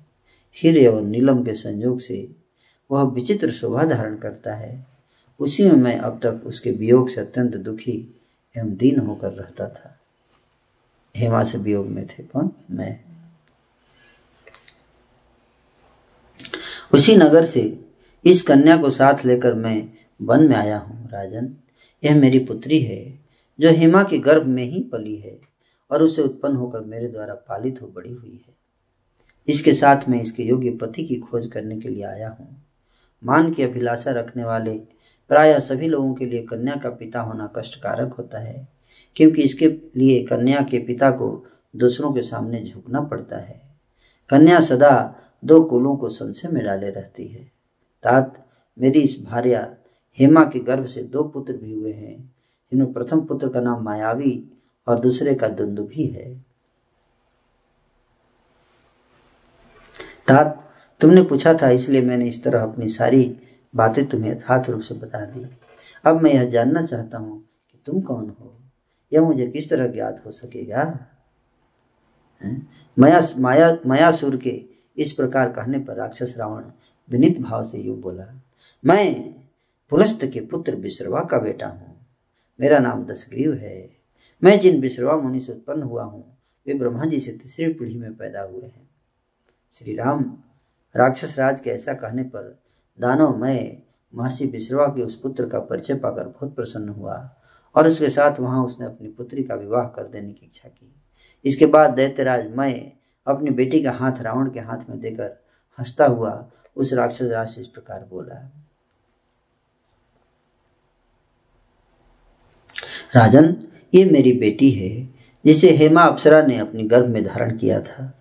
इसका नाम मंदोदरी है। इसे तुम अपनी पत्नी के रूप में स्वीकार करो। श्री राम तब दशग्रीव ने बहुत अच्छा कहकर मयासुर की बात मान ली। फिर वहाँ उसने अग्नि को प्रज्वलित करके मंदोदरी का पानी ग्रहण किया। रघुनंदन, यद्यपि तपोवन, तपोधन विश्रवा से रावण को जो क्रूर प्रकृति होने का साप मिला था। क्रूर प्रकृति। वरदान तो मिला ब्रह्मा जी से, क्या? शक्ति मिली, लेकिन उससे उसको अहंकार आया, लेकिन क्रूरता कहाँ से आई? अहंकार अलग चीज़ होता है, क्रूरता अलग चीज़ होती है। क्रूरता आई श्राप से। किसके श्राप से? विश्रवा ने श्राप दिया कि तुम क्रूर रहोगे। ये भी एक श्राप है, क्रूर रहना? उस उसको क्रूर प्रकृति होने का श्राप मिला था, इस बात को मयासुर जानता था। फिर भी रावण को ब्रह्मा जी के कुल का बालक समझकर उसने उसको अपनी कन्या दे दी। साथ ही उत्कृष्ट तपस्या से प्राप्त हुई एक परम अद्भुत अमोक शक्ति भी प्रदान की। शक्ति दिया, है ना? जिसके द्वारा रावण ने लक्ष्मण को घायल किया था शक्ति बाण शक्ति शैल किसने दिया था? मयासुर ने। रावण को दिया। इस प्रकार दार परिग्रह विवाह करके प्रभावशाली लंकेश्वर रावण लंकापुरी में गया और अपने दोनों भाइयों के लिए भी दो भार्याएँ उनका विवाह करा कर ले आया। विरोचर कुमार बलि की दौहित्री पुत्री, जिसका नाम ब्रज ज्वाला था, रावण ने कुंभकर्ण की पत्नी बनाया। ब्रज ज्वाला। किसकी पुत्री? विरोचन। विरोचन की पुत्री। है ना? बलि। हाँ बलि सॉरी विरोचन कुमार बलि की दौहित्री। है ना? बलि की पुत्री होगी ना? बलि की पुत्री। है ना? बलि की पुत्री। ब्रज ज्वाला। है ना? फैमिली रिलेशन बनाया होगा, सबसे बना रहा है। है ना? फैमिली अलायंस है ना? कुंभकर्ण की पत्नी। कुंभ, बलि महाराज। कुंभकर्ण के ससुर हुए इससे। पता चलता है? ससुर। इसलिए थोड़ा उसके अंदर अच्छी बुद्धि होगी, मेरे को लगता है। गंधर्व राज महात्मा शैल, शैलस की कन्या शर्मा को है, शर्मा, जो धर्म के तत्व को जानने वाली थी, विभीषण ने अपनी पत्नी पत्नी के रूप में प्राप्त किया। जानते थे? विभीषण की पत्नी का नाम? और कुंभकर्ण की पत्नी का नाम? ब्रजज्वाला और शर्मा। शर्मा विभीषण की पत्नी का नाम। हम्म? गंधर्वराज शैलस की पुत्री। हम्म? वह मानसरोवर के तट पर उत्पन्न हुई थी, शर्मा, है ना? जब उसका जन्म हुआ, उस समय वर्षा ऋतु का आगमन होने से मानसरोवर बढ़ने लगा। तब उस कन्या की माता ने पुत्री के स्नेह से करुण क्रंदन करते हुए उस सरोवर से कहा, सरो माँ वर्धयस्व हे सरोवर, तुम अपने जल को बढ़ने न दो। सरो माँ, इसलिए उससे नाम पड़ गया शर्मा। बढ़ो मत सरोवर, है ना? उसने घबराहट में, शर्मा, ऐसा कहा था, इसलिए उस कन्या का नाम शर्मा हो गया। इस प्रकार वे तीनों राक्षस विवाहित होकर अपनी अपनी स्त्री को साथ ले नंदन वन में विहार करने वाले गंधर्वों के समान लंका में सुखपूर्वक रमण करने लगे। शक्ति मिल गई, विवाह हो गया। और क्या चाहिए? विवाह के बाद फिर निकलेंगे संसार को जीतने के लिए। तदनंतर कुछ काल के बाद मंदोदरी ने अपने पुत्र मेघनाथ को जन्म दिया, जिसे आप लोग इंद्रजीत के नाम से पुकारते थे। पूर्व काल में उस रावण पुत्र ने पैदा होते ही रोते रोते मेघ के समान गंभीर नाद किया था। जन्म लिया था उसी समय, रोते समय मेघ के समान गड़गड़ाहट के साथ आवाज़ किया होगा, इसलिए नाम क्या पड़ गया? मेघनाथ रघुनंदन उस मेघ तुल्य नाद से सारी लंका जड़वत स्तब्ध रह गई थी। इसलिए पिता रावण ने स्वयं ही उसका नाम मेघनाद रखा। श्री राम उस समय वह रावण कुमार, रावण के सुंदर अंतपुर में माता पिता को महान हर्ष प्रदान करता हुआ श्रेष्ठ नारियों से सुरक्षित हो, काष्ठ से आच्छादित हुई अग्नि के समान बढ़ने लगा। इस प्रकार से बारहवा सर्ग समाप्त हुआ। हम्म? नाथ मेघनाथ का जन्म। अब तेरहवा सर्ग। रावण द्वारा बनवाए गए सैन आगार में कुंभकर्ण का सोना। कुंभकर्ण सोएगा ना? रावण का अत्याचार, कुबेर का दूत भेजकर उसे समझाना, तथा कुपित हुए रावण का उस दूत को मार डालना। अगस्त जी कहते हैं, रघुनंदन, तदनंतर कुछ काल बीतने पर लोकेश्वर ब्रह्मा जी की भेजी हुई निद्रा, है ना? जम्भाई आदि के रूप में मूर्तिमती हो कुंभकर्ण के भीतर तीव्र वेग से प्रकट हुई। तो पहले दिन से नहीं सो गया था मतलब विवाह हुआ होने के बाद फिर सोया थोड़ा। टाइम मिला होगा उसको ब्रह्मा जी ने कुछ स्पेस दिया होगा, मुझे लगता है रिक्वेस्ट करने पर। ततो भ्रातरम आसीनम।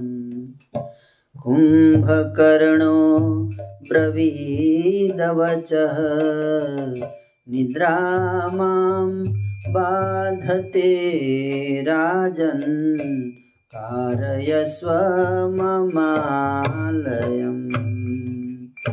विनियुक्ता ततो राज्ञा शिल्पिनो विश्वकर्मवत् विस्तीर्णयोजनं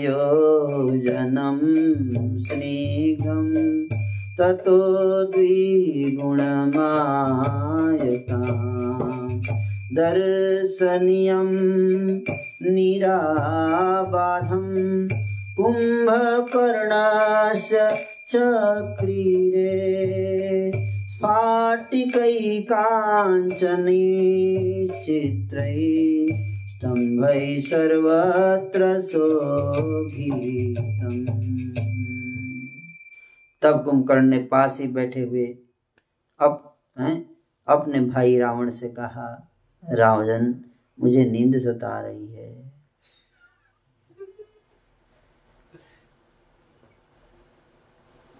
अतः मेरे लिए सहन करने के योग्य घर बनवा दो। यह सुनकर रावण विश्वकर्मा के समान सुयोग्य शिल्पियों को घर बनाने के लिए आज्ञा दे दिया। उन शिल्पियों ने दो योजन लंबा और एक योजन चौड़ा चिकना घर बनाया। दो योजन योजन मतलब सोलह मील का। सोलह मील लंबा और आठ मील चौड़ा एक घर बनाया उसके लिए। उसमें किसी प्रकार की बाधा का अनुभव नहीं होता था। उसमें सर्वत्र स्फटिक मणि एवं सोने के बने हुए खंभे लगे थे, जो उस भवन की शोभा बढ़ा रहे थे। उसमें नीलम की सीढ़ियाँ बनी थी। सब और घुंघरूदार झालरें लगाई गई थी। उसका सदर फाटक हाथी दांत का बना हुआ था और हीरे तथा स्फटक, स्फटिक मणि की बेदी एवं चबूतरे शोभा दे रहे थे। वह भवन सब प्रकार से सुखद एवं मनोहर था। मेरु की पुण्यमय गुफा के समान सदा सर्वत्र सुख प्रदान करने वाला था। राक्षस राज रावण ने कुंभकर्ण के लिए ऐसा सुंदर एवं सुविधाजनक शयन आगार बनवाया। महाबली कुंभकर्ण उस घर में जाकर निद्रा के बसीभूत हो कई हज़ार वर्षों तक सोता रहा, जाग नहीं पाता था। जब कुंभकर्ण निद्रा से विभूत होकर सो गया, तब दसमुख रावण उच्छृंखल हो देवताओं, ऋषियों, यक्षों और गंधर्वों के समूह को मारने तथा पीड़ा देने लगा। उद्यानानि विचित्राणि नन्दनादीनि यानि च तानि गत्वा सुसङ्क्रुद्धो भिनति स्म दशाननः। नन्दीं गज इव क्रीडन् वृक्षान् वायुरिव क्षिपन् नगान् वज्र इवोत्सृष्टो विध्वंसयति राक्षस। तथा वृत्तं तु विज्ञाय दशग्रीवधनेश्वरः। कालानुरूपं धर्मज्ञो भृतं संस्मृत्य चात्मनः। सौभात्रदर्शनार्थं तु दूतं वै श्रवणस्तदा लङ्कां सम्प्रेषयामास। दशग्रीवस्य वैहितम् देवताओं के नंदनवन आदि जो विचित्र उद्यान थे, उनमें जाकर दशानन अत्यंत कुपित हो, उन सबको उजाड़ देता था। हम्म। नंदन वन मतलब देवताओं का जो बगीचा था, नंदन, उसमें जाकर बगीचा उजाड़ देता था। वह राक्षस नदी में हाथी हाथी की भांति क्रीड़ा करता हुआ, उसकी धाराओं को छिन्न भिन्न कर देता था। वृक्षों की वायु, वृक्षों को वायु की भांति झकझोरता हुआ उखाड़ फेंकता था और पर्वतों को इंद्र के हाथ से छूटे हुए वज्र की भांति तोड़ फोड़ डालता था। पहाड़ तोड़ देता था। दशग्रीव के इस निरंकुश बर्ताव का समाचार पाकर धन के स्वामी धर्म के कुबेर ने अपने कुल के अनुरूप आचार व्यवहार का विचार करके उत्तम भ्रातृ प्रेम का परिचय देने के लिए लंका में एक दूत भेजा। सोचे कि खानदान की इज़्ज़त खराब हो रही है, ऐसा कर रहा है तो नाम खराब हो रहा है ना, खानदान। एक ही खानदान के हैं ना तो सोचे कि जाके उसको समझाते हैं तो दूत भेजा, है ना, समझाने के लिए कि आखिर मेरा भाई है, उसको समझाना चाहिए, है ना। समझ रहे बात? हो इमोशनल इमोशनल आ गया भाई भाई। लेकिन अभी वो भाई के मोड में नहीं है अभी। हैं? सगत्वा नगरी लंका आससाद विभीषण मानितस्तेन धर्मेण। पृष्ठश्चगागमनं प्रति। वह लंकापुरी में जाकर पहले विभीषण से मिला। विभीषण ने धर्म के अनुसार उसका सत्कार किया। और लंका में आने का कारण पूछा। फिर बंधु बांधवों का कुशल समाचार पूछकर विभीषण ने उस दूत को ले जाकर राज्यसभा में बैठे हुए रावण से मिलाया।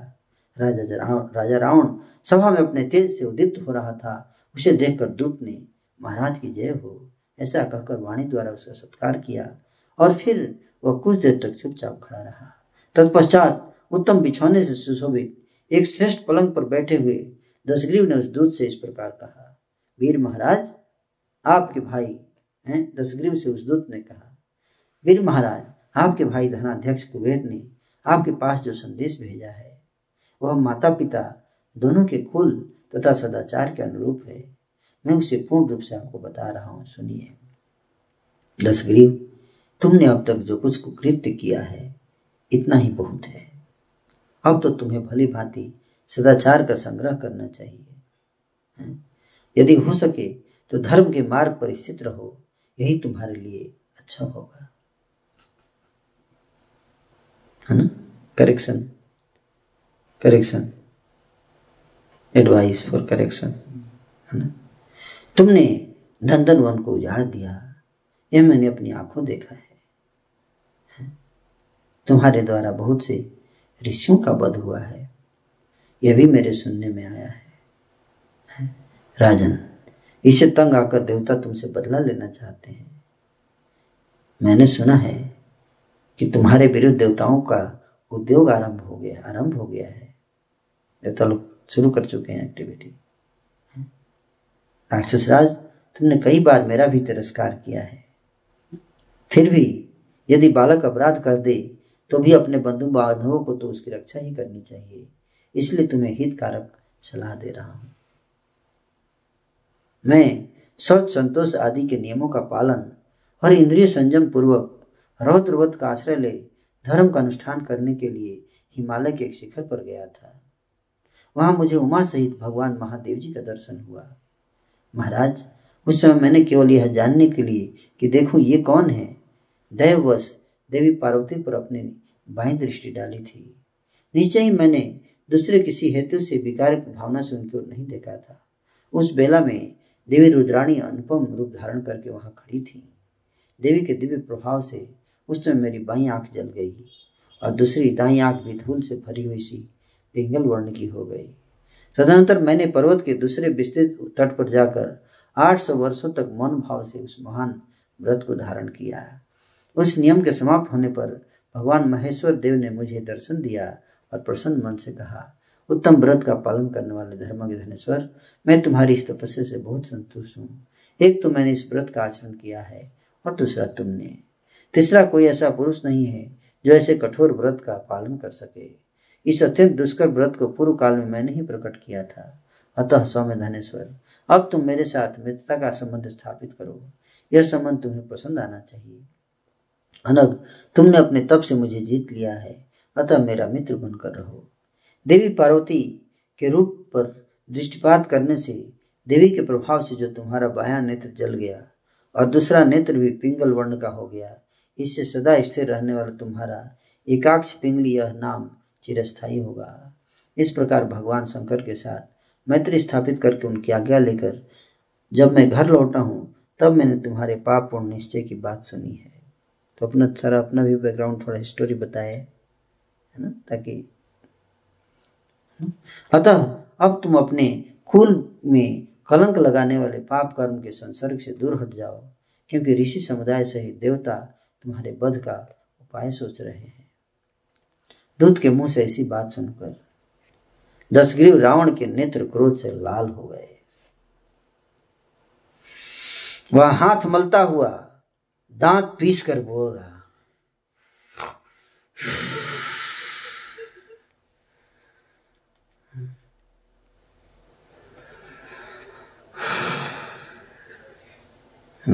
आप समझ रहे बात को?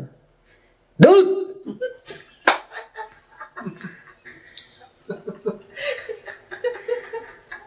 तुझे कुछ कह रहा है।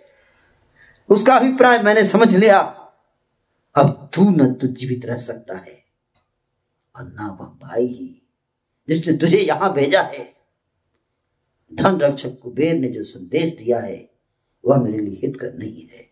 वह मूड मुझे डराने के लिए महादेव जी के साथ अपनी मित्रता की कथा सुना रहा है। दूत, तूने जो बात यहाँ कही, यह मेरे लिए सहन करने योग्य नहीं है। कुबेर मेरे बड़े भाई हैं। अतः उनका वध करना उचित नहीं है। ऐसा समझकर ही मैंने आज तक उन्हें क्षमा किया है। किंतु इस समय उनकी बात सुनकर मैंने यह निश्चय किया है कि मैं अपने बाहुबल का भरोसा करके तीनों लोगों को जीतूँगा। इसी मुहूर्त में एक के ही अपराध से उन चारों लोकपालों को यमलोक पहुंचाऊँगा। ऐसा कहकर लंकेश रावण ने तलवार से उस दूध के दो टुकड़े कर डाले और उसकी लाश उसने दुरात्मा राक्षसों को खाने के लिए भेज दिया। तत्पश्चात रावण स्वस्थ वाचन करके रथ पर चढ़ा और तीनों लोगों पर विजय पाने की इच्छा से उस स्थान पर गया, जहाँ धन पति कुबेर रहते थे।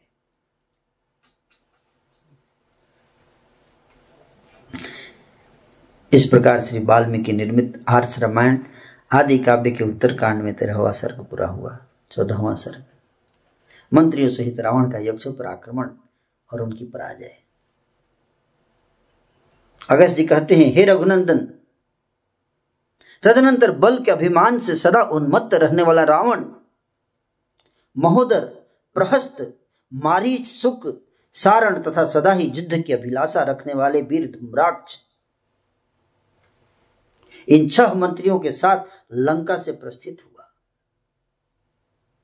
उस समय ऐसा जान पड़ता था, मानो अपने क्रोध से संपूर्ण लोगों को भस्म कर डालेगा। बहुत से नगरों, नदियों, पर्वतों, वनों और उपवनों को लांग कर वह दो ही घड़ी में कैलाश पर्वत पर जा पहुँचा। जक्षों ने जब सुना कि दुरात्मा राक्षस राज रावण ने युद्ध के लिए उत्साहित होकर अपने मंत्रियों के साथ कैलाश पर्वत पर डेरा डाला है, तब वे उस राक्षस के सामने खड़े ना हो सके। यह राजा का भाई है, ऐसा जानकर यक्ष लोग उस स्थान पर गए जहाँ धन के स्वामी कुबेर विद्यमान थे। वहाँ जाकर उन्होंने उनके भाई का सारा अभिप्राय का सुनाया। तब कुबेर ने युद्ध के लिए यक्षों को आज्ञा दे दी। फिर तो यक्ष बड़े हर्ष से भरकर चल दिए। उस समय यक्षराज की सेनाएँ समुद्र के समान क्षुब्ध हो उठी। उसके बेग से वह पर्वत हिलता सा जान पड़ा। तदनंतर यक्षों और राक्षसों में घमासान युद्ध छिड़ गया। वहाँ रावण के सचिव व्यथित हो उठे। अपनी सेना की वैसी दुर्दशा देखकर निशाचर दसग्रीव बारंबार हर्षवर्धक सिंहनाद करके रोषपूर्ण यक्षों की ओर दौड़ा। राक्षस राज के जो सचिव थे, वे बड़े भयंकर पराक्रमी थे। उनमें से एक एक सचिव हज़ार हज़ार यक्षों से युद्ध करने लगा। छह छह सचिव थे ना सेक्रेटरी उस समय यक्ष जल की धारा गिराने वाले मेघों के समान गदा, मुसल, तलवार, शक्ति और तोमरों की वर्षा करने लगे। उनकी चोट सहता हुआ दसग्रीव शत्रु सेना में घुस गया। वहाँ उस पर इतनी मार पड़ने लगी उसे दम मारने की भी फुर्सत नहीं मिली। यक्षों का उस बेग, यक्षों ने उसका बेग रोक दिया। यक्षों के शस्त्रों से हाथ होने पर भी उसने अपने मन में दुख नहीं माना। ठीक उसी तरह जैसे मेघों द्वारा बरसाई हुई सैकड़ों जलधाराओं से अभिषिक्त होने पर भी पर्वत विचलित नहीं होता है। उस महाकाय निशाचर ने काल दंड के समान भयंकर गदा उठाकर यक्षों की सेना में प्रवेश किया और उन्हें यमलोक पहुंचाना आरंभ कर दिया। वायु से प्रज्वलित हुई अग्नि के समान रावण ने तिनकों के समान फैली और सूखे ईंधन की भांति आकुल हुई यक्षों की सेना को जलाना आरंभ किया। जैसे हवा बादलों को उड़ा देती है, उसी तरह उन महोदर और सुख आदि महामंत्रियों ने वहाँ यक्षों का संहार कर डाला। अब वे थोड़ी ही संख्या में बच रहे। कितने यक्ष शास्त्रों के आघात से अंग भंग हो जाने के कारण सम्रांगण में धराशायी हो गए। कितने ही रणभूमि में कुबित हो अपने तीखे दांतों से उठ दबाते हुए भागे। कोई थक कर एक दूसरे से लिपट गए। उनके अस्त्र शस्त्र गिर गए और वे सम्रांगण में उसी तरह शिथिर होकर गिरे, जैसे जल के वेग से नदी के किनारे टूट पड़ते हैं। मर मर कर स्वर्ग में जाते, जूझते और दौड़ते हुए यक्षों की तथा आकाश में खड़े होकर युद्ध देखने वाले ऋषि समूह की संख्या इतनी बढ़ गई थी कि आकाश में उन सब के लिए जगह नहीं अटती थी। महाबाहु, धनाध्यक्ष ने उस यक्षों को भागते हुए देख दूसरे महाबली यक्षराजों को युद्ध के लिए भेजा। श्री राम इसी बीच में कुबेर का भेजा हुआ संजोध कंटक नामक यक्ष वहाँ आ पहुँचा। संजोध संयोध कंटक यक्ष। उसके साथ बहुत सी सेना और सवारियाँ थी। उसने आते ही भगवान विष्णु की भांति चक्र से रणभूमि में मारिच पर प्रहार किया। उससे घायल होकर वह राक्षस कैलाश से नीचे पृथ्वी पर उसी तरह गिर पड़ा जैसे पुण्य क्षीण होने पर स्वर्गवासी ग्रह वहाँ से भूतल पर गिर पड़ा हो। दो घड़ी के बाद होश आने पर निशाचर मारिच विश्राम करके लौटा और उस युद्ध, यक्ष के साथ युद्ध करने लगा। तब वह यक्ष भाग खड़ा हुआ। तदंतर रावण ने कुबेर की फाटक में, जिसके प्रत्येक अंग में स्वर्ण जड़ा हुआ था, तथा जो नीलम और चांदी से भी विभूषित था, प्रवेश किया। वहाँ द्वारपालों का पहरा लगता था, वह फाटक ही सीमा था, उससे आगे दूसरे लोग नहीं जा सकते थे। महाराज श्री राम जब निशाचर दशग्रीव फाटक के भीतर प्रवेश करने लगा तब सूर्य भानु नामक द्वारपाल ने उसे रोका। जब यक्ष के रोकने पर भी वह निशाचर न रुका और भीतर प्रविष्ट हो गया, तब द्वारपाल ने फाटक में लगे हुए खंभे को उखाड़कर उसे दस्तग्रीव के ऊपर दे मारा। उसके शरीर से रक्त की धारा बहने लगी। मानो किसी पर्वत से गेरु मिश्रित जल का झरना गिर रहा हो।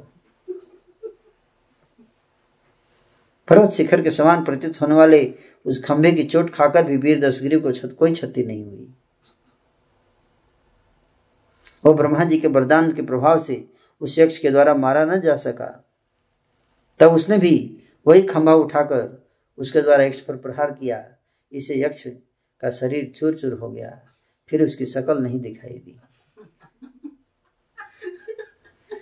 उस राक्षस का यह पराक्रम देख सभी यक्ष भाग गए।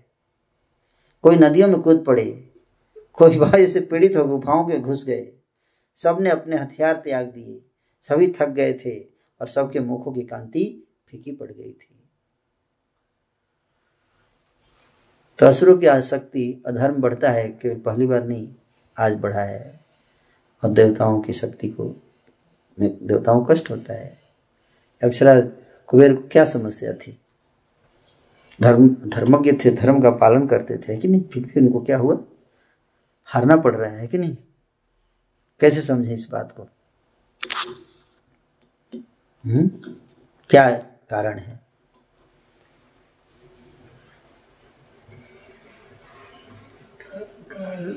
उनका समय खराब हाँ समय काल। इसलिए संसार में हैं तो कभी हमेशा आप सुखी नहीं रह सकते चाहे कितने भी धर्मज्ञ हो आप। कितने भी धर्म का पालन करते हो हमेशा सुखी नहीं रह सकते, है? ये काल है, ये संसार का स्वभाव है ऐसा, है ना? अशाश्वतम दुखालय आएगा ही। इसलिए कुबेर देवता लोग भी सुरक्षित नहीं रहते हमेशा। जी लाइफ टाइम में एक दो बार तो असुरों से मार मिल ही जाती होगी, जहाँ तक मुझे लगता है। तो भक्तों को भी समझना चाहिए चीज़, है ना? कि भौतिक संसार में है तो है? समय खराब चलता है कभी कभी इसको बोलते कभी कभी समय खराब चलता है, उल्टा, है? काल की गति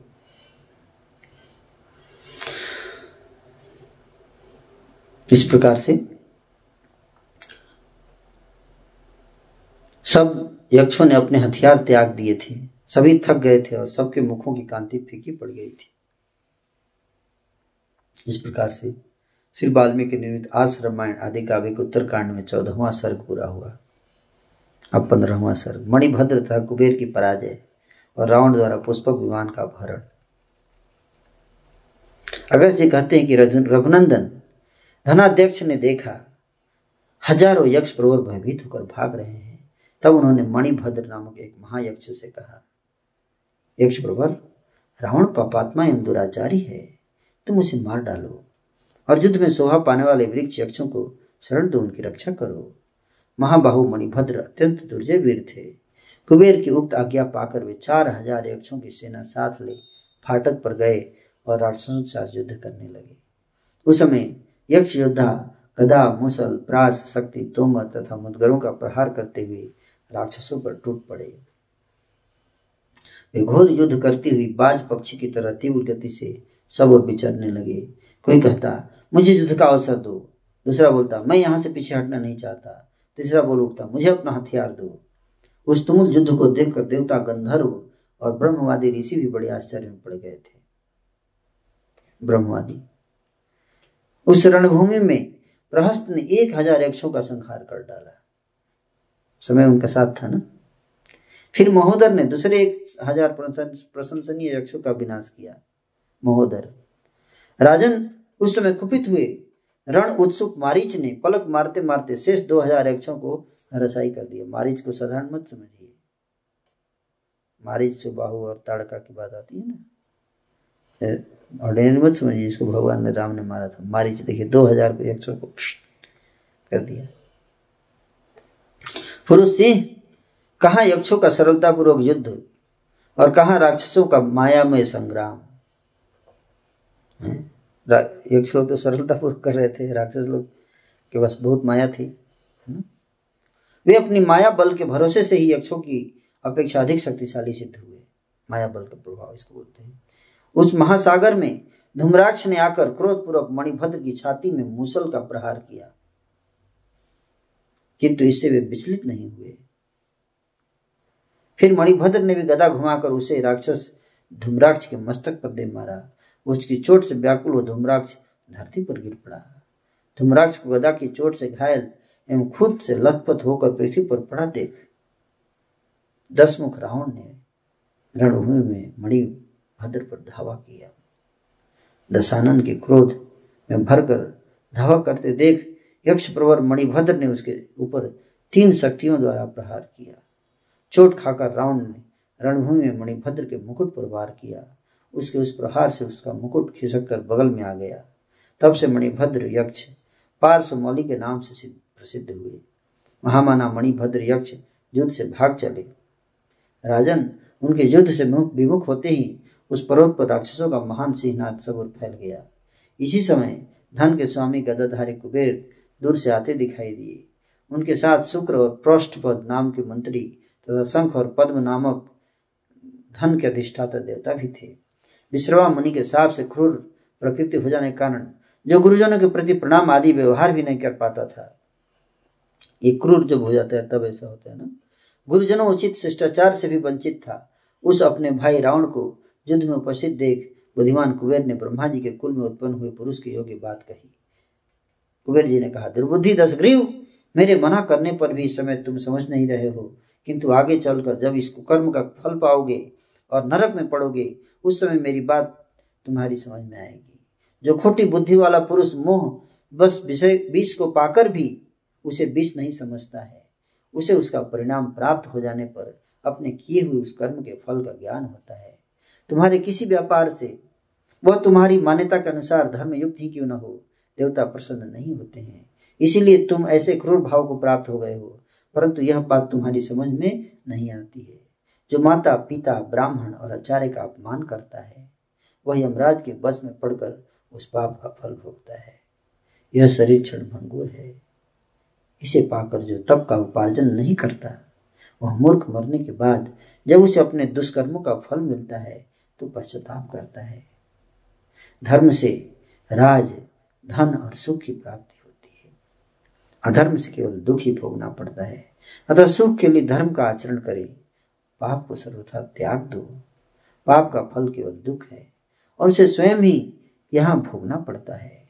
इसलिए जो मूढ़ पाप करेगा, वह मानो स्वयं ही अपना वध कर लेगा। किसी भी दुर्बुद्धि पुरुष को शुभ कर्म का अनुष्ठान और गुरुजनों की सेवा किए बिना स्वेच्छा मात्र से उत्तम बुद्धि की प्राप्ति नहीं होती। वह जैसा कर्म करता है, वैसा ही फल भोगता है। संसार के पुत्र तो दुर्बुद्धि व्यक्ति की बात बता रहे हैं कि क्या करना पड़ता है? शुभ कर्म का अनुष्ठान और गुरुजनों की सेवा। जब तक ये नहीं व्यक्ति करेगा, उसका कभी भी बुद्धि प्राप्त नहीं होगी। संसार के पुरुषों को समृद्धि, सुंदर रूप, बल, वैभव, वीरता तथा पुत्र आदि प्राप्ति पुण्य कर्मों का अनुष्ठान से ही होती है। इसी प्रकार अपने दुष्कर्मों के कारण तुम्हें भी नरक में जाना पड़ेगा। क्योंकि तुम्हारी बुद्धि ऐसी पाप आसक्त हो रही है। दुराचारियों से बात नहीं करना चाहिए। यही शास्त्रों का निर्णय है। अतः मैं भी अब तुमसे कोई बात नहीं करूँगा। इसी तरह की बात उन्होंने रावण के मंत्रियों से भी कही। फिर उन पर शस्त्रों द्वारा प्रहार किया। इससे आहत होकर वे मरीच आदि सब राक्षस युद्ध से मुँह मोड़कर भाग गए। तदनंतर महामना यक्षराज कुबेर ने अपनी गदा से रावण के मस्तक पर प्रहार किया। उससे आहत होकर भी वह अपने स्थान से विचलित नहीं हुआ। श्री राम तत्पश्चात वे दोनों यक्ष और राक्षस, कुबेर तथा रावण दोनों उस महासमर में एक दूसरे पर प्रहार करने लगे। परंतु दोनों में से कोई भी न तो घबराता था, न थकता ही था। उस समय कुबेर ने रावण पर अग्नियास्त्र का प्रयोग किया। परंतु राक्षस राज रावण ने बारुणास्त्र के द्वारा उनके इस अस्त्र को शांत कर दिया। पावरफुल पर्सनालिटी है ना कुबेर जी। तत्पश्चात उस राक्षस राज ने राक्षसी माया का आश्रय लिया और कुबेर का विनाश करने के लिए लाखों रूप धारण कर लिए। एक साथ एक लाख रावण। लाखों रावण। उस समय दसमुख रावण, बाघ, सुअर, मेघ, पर्वत, समुद्र, वृक्ष, यक्ष और दैत्य सभी रूपों में दिखाई देने लगा। सोचिए सुअर भी बन गया था। सुअर था ही, बनेगा क्या?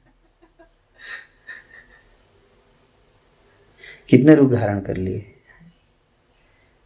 इस प्रकार वह बहुत से रूप प्रकट करता था। वे रूप ही दिखाई देते थे। वह वह स्वयं दृष्टिगोचर नहीं होता था। खुद गायब हो गया था उसके रूप दिखाई देते थे। श्री राम तदनंतर दसमुख ने एक बहुत बड़ी गदा हाथ में ली, उसे घुमाकर कुबेर के मस्तक पर दे मारा। इस प्रकार रावण द्वारा हत हो, धन के स्वामी कुबेर रक्त से नहा उठे और व्याकुल हो, जड़ से कटे हुए अशोक की भांति पृथ्वी पर गिर पड़े। तत्पश्चात पद्म आदि निधियों के अधिष्ठाता देवताओं ने उन्हें घेर कर उठा लिया और नंदन वन में ले जाकर चेत कराया।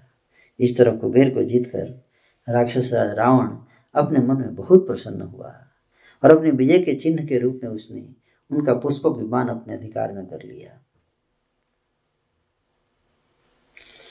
उस विमान में सोने के खंभे और बैदुर्य मणि के फाटक लगे थे। वह सब ओर से मोतियों की जाली से ढका हुआ था। उसके भीतर ऐसे ऐसे वृक्ष लगे थे जो सभी ऋतुओं में फल देने वाले थे। विमान के अंदर वृक्ष फल तोड़ के खाते रहिए बैठ के अंदर। एरोप्लेन चल रहा है।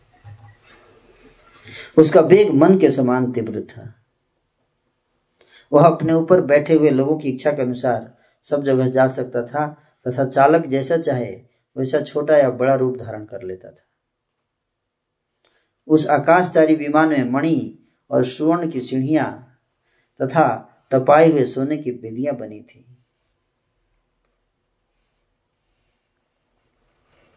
वह देवताओं का ही वाहन था और टूटने फूटने वाला नहीं था। सदा देखने में सुंदर और चित्त को प्रसन्न करने वाला था। उसके भीतर अनेक प्रकार के आश्चर्यजनक चित्र और उसकी दीवारों पर तरह तरह के बेल बूटे बने हुए थे, जिनसे उनकी विचित्र शोभा हो रही थी। ब्रह्मा विश्वकर्मा ने उसका निर्माण किया था। निर्मितम सर्व कामेस्तु मनोहर मनोत्तमम् न तु शीतं न च उष्णं च सर्वतु सुखदं शुभ सतं राजा समारुह्य। कामगम्भीर्यनिर्जितं गीतं त्रिभुवनं मेने। दर्पोत्सिकात्सु दुर्मति। जित्वा वैश्रवन्नं देवं कैलासाद समवातरत्।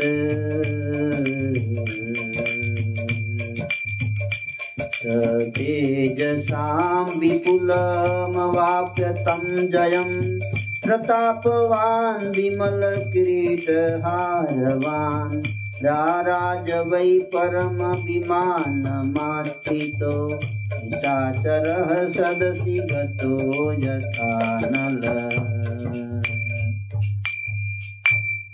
विश्वकर्मा द्वारा बनाया गया पुष्पक विमान हम्म?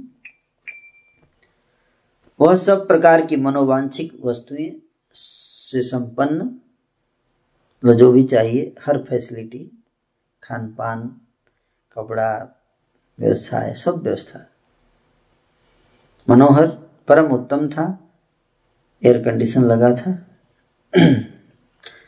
हाँ लिखा है, न, अधिक ठंडा था, न अधिक गर्म, लिखा है। मतलब एयर कंडीशन है ना? तो एयर कंडीशन का कॉन्सेप्ट आज का नहीं है, ये बहुत पहले। सभी ऋतुओं में आराम पहुँचाने वाला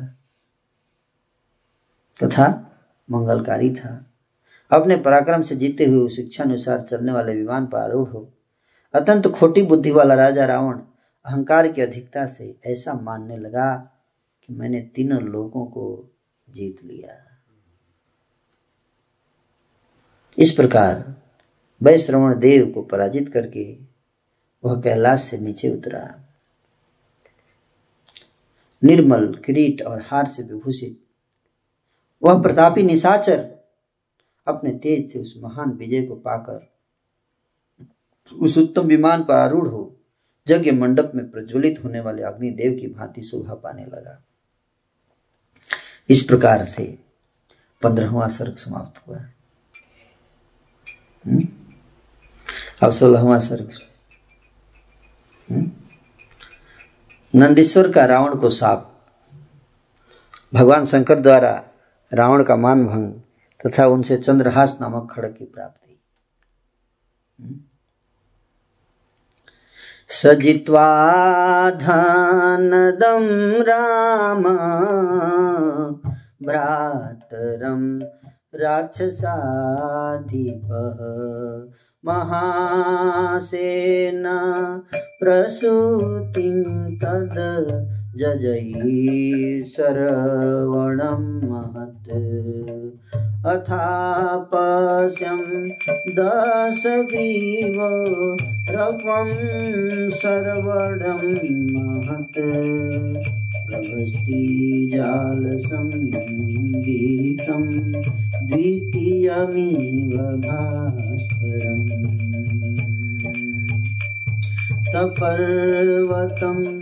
समारुह्य चिदरम्यवनान्तरं प्रेक्षते पुष्पकं तत्र रामविष्टम्भितं तदा विष्टभं किमिदं कस्मात् नागमत्कामगं कृतम् अचिन्तयद् राक्षसेन्द्रः सचिवैस्तैः समावृतः किन्निमित्तम् इच्छया मे नेदं गच्छति पुष्पकम् पर्वतस्य उपरिष्टस्य। कर्मेदं कस्यचित् भवे अगस्त जी कहते हैं रघुकुल नंदन राम, अपने भाई कुबेर को जीतकर राक्षस राज दशग्रीव सरवण नाम से प्रसिद्ध सरकंडों की विशाल वन में गया, जहाँ महासेन कार्तिकीय जी की उत्पत्ति हुई थी। कैलाश पर? वहाँ पहुंचकर दशग्रीव ने स्वर्णमयी कांति से युक्त उच्च विशाल सरकंड के जंगल को देखा, जो किरण समूह से व्याप्त होने के कारण दूसरे सूर्य देव के समान प्रकाशित हो रहा था। सरवण मतलब सरकंड का जंगल, है ना? उसको सरवण बोलते हैं। बहुत फेवरेट स्पॉट है। जैसे सीनरी होती है ना नुबरा वैली में कुछ फॉरेस्ट फ़ेमस होते हैं, जहाँ लोग देखने के लिए जाते हैं। कैलाश पर्वत पे ही फ़ेमस फॉरेस्ट है। जहाँ स्पेशली लोग जाते हैं टूरिज़्म के लिए। हम्म। उसके पास ही एक पर्वत था, जहाँ की वनस्थली बड़ी रमणीय थी, वैली, है ना? वैली हिल स्टेशन, है ना? श्री राम जब वह उस पर चढ़ने लगा पर्वत पर, तब देखता है कि पुष्प विमान की गति रुक गई। पहाड़ पर चढ़ने लगा तो पुष्प विमान चढ़ नहीं पा रहा था, गति रुक गई। क्या हो गया? क्यों रुक गई? तब वह राक्षस राज अपने उन मंत्रियों के साथ मिलकर विचार करने लगा, क्या कारण है? क्या कारण है कि यह पुष्पक विमान रुक गया? यह तो स्वामी की इच्छा के अनुसार चलने वाला बनाया गया है। हैं? फिर आगे क्यों नहीं बढ़ता? कौन सा ऐसा कारण बन गया जिससे यह पुष्पक विमान मेरी इच्छा के अनुसार नहीं चल रहा? संभव है, इस पर्वत के ऊपर कोई रहता हो, उसी का यह काम हो सकता है। हे श्री राम तब बुद्धि कुशल मारिच ने कहा, राजन, यह पुष्पक विमान जो आगे नहीं बढ़ रहा है, इसमें कुछ न कुछ कारण अवश्य है। कारण ही ऐसी घटना घटित हो गई हो, यह बात नहीं है। अथवा यह पुष्पक विमान कुबेर के सिवा दूसरे का वाहन नहीं हो सकता। इसीलिए उनके बिना यह निश्चिष्ट हो गया है। ये भी हो सकता है। उसकी इस बात के बीच में ही भगवान शंकर के पार्षद नंदीश्वर रावण के पास आ पहुँचे। नंदी आ गए जो देखने में बड़े विकराल थे। उनकी अंग कांति काले एवं पिंगल वर्ण की थी, है ना? काला और पिंगल। पिंगल मतलब पीला। वे नादे कट के विकट रूप वाले थे। उनका मस्तक मुंडित और भुजाएँ छोटी छोटी थी। वे बड़े बलवान थे। आप ट्राई कीजिए समझने का। नंदी कैसे थे? मस्तक मुंडित मतलब हेड सेविंग छोटे छोटे हाथ थे। बड़े बलवान थे। नंदी ने निशंक होकर राक्षस राज दशग्रीव से इस प्रकार कहा, दशग्रीव, लौट जाओ। इस पर्वत पर भगवान शंकर क्रीड़ा करते हैं। यहाँ सुपर्ण, नाग, यक्ष, देवता, गंधर्व, राक्षस सभी प्राणियों का आना जाना बंद कर दिया गया है। नंदी की बात सुनकर दशगिर कुपित हो उठा। उसके कानों के कुंडल हिलने लगे। आँखें रोज से लाल हो गई और वह पुष्पक से उतरकर बोला, कौन है यह शंकर?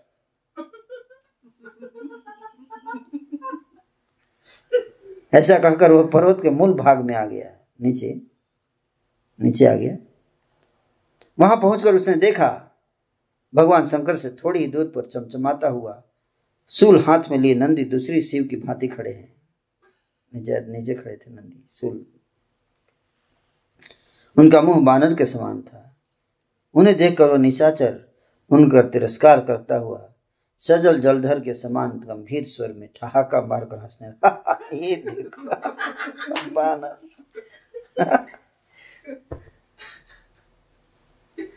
यह देख शिव के दूसरे स्वरूप भगवान नंदी कुपित हो उठे और वहाँ पास ही खड़े निशाचर दसमुख से इस प्रकार बोले, दशानन, तुमने बानर रूप में मुझे देखकर मेरी अवहेलना की है और वज्रपात के समान भयानक अट्ठहास किया है। अगर तुम्हारे कुल का विनाश करने के लिए मेरे ही समान पराक्रम रूप और तेज से संपन्न बानर उत्पन्न होंगे। क्रूर निशाचर, नख और दांत ही उन बानरों के अस्त्र होंगे, तथा मन के समान उनका तीव्र वेग होगा। वे युद्ध के लिए उन्मत्त रहने वाले और अच्छे बलशाली होंगे, तथा चलते फिरते पर्वतों के समान जान पड़ेंगे। वे एकत्र होकर मंत्री और पुत्रों सहित तुम्हारे प्रबल अभिमान को और विशाल काय होने के गर्भ को चूर चूर कर देंगे। ओ निशाचर, मैं तुम्हें अभी मार डालने की शक्ति रखता हूँ, फिर भी तुम्हें मारना नहीं है। क्योंकि अपनी कुछ कर्मों द्वारा तुम पहले से ही मारे जा चुके हो। अतः मरे हुए को मारने से क्या लाभ है? महामना भगवान नंदी के इतना कहते ही देवताओं की दुंदुभिया बज उठी। और आकाश से फूलों की वर्षा होने लगी। परंतु महाबली दशानन ने उस समय नंदी के उन वचनों की कोई परवाह नहीं की और उस पर्वत के निकट जाकर कहा, पशुपति, जिसके कारण यात्रा करते समय मेरे पुष्पक विमान की गति रुक गई। तुम्हारे उस पर्वत को जो है मेरे सामने खड़ा है, मैं जड़ से उखाड़ कर फेंक दूँगा। किस प्रभाव से शंकर प्रतिदिन यहाँ राजा की भांति क्रीड़ा करते हैं?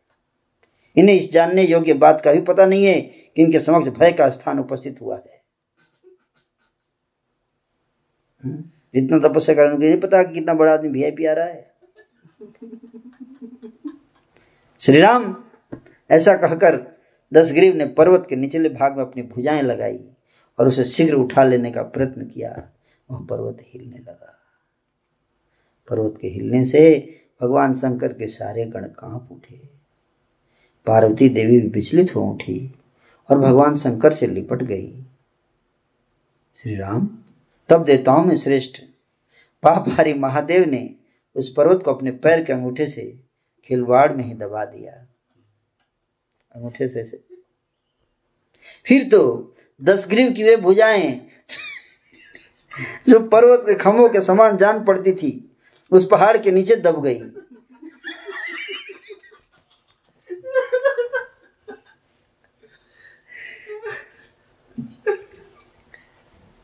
काय काय कर रहा होगा।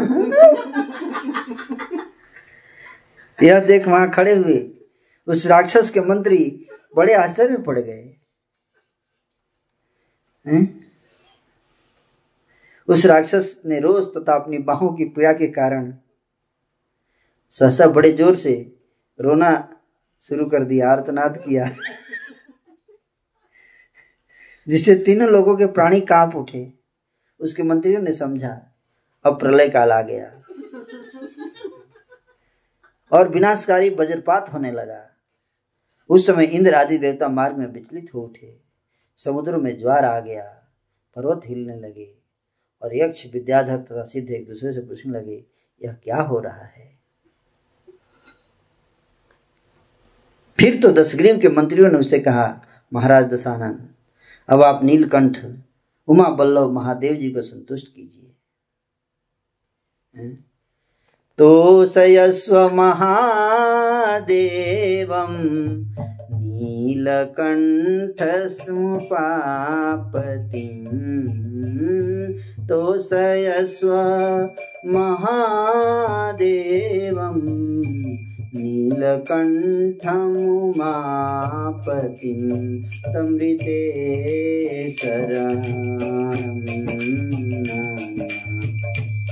पश्यामुत्र दशानन स्तुतिभिः प्रणतो भूत्वा तमेव शरणं व्रज कृपालुः शङ्करतुष्टम् प्रसादं ते विधासति।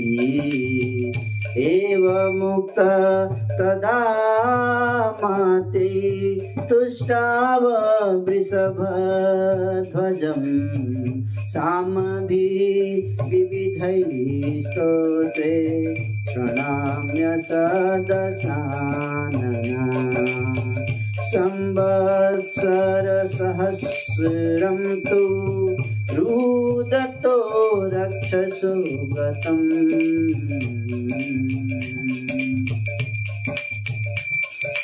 ततः प्रीतो महादेव शैलाग्रे विष्ठितः प्रभु। मुक्त्वा चास्य भुजान् राम प्राह वाक्यं दशानना प्रीतोऽस्मि तव वीरस्य सौटीर्या च दशानना शैलाक्रान्तेन जो मुक्त त्वया रावः सुदारुणा यस्मात् लोकत्रयं चैतद् रावितं तस्मात् त्वं रावणो नाम नाम्ना राजन्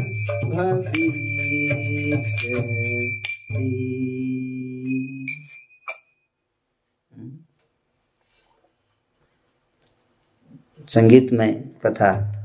थोड़ी होनी चाहिए बीच में हम लोग संस्कृत के श्लोकों पे भी ताल जमा रहे हैं कि नहीं? पहले सोच रहे थे कौन सा ताल बजाएँगे राग बजाएँगे। है कि नहीं? समय आने पे सब भगवान प्रकट कर देते हैं अपने आप।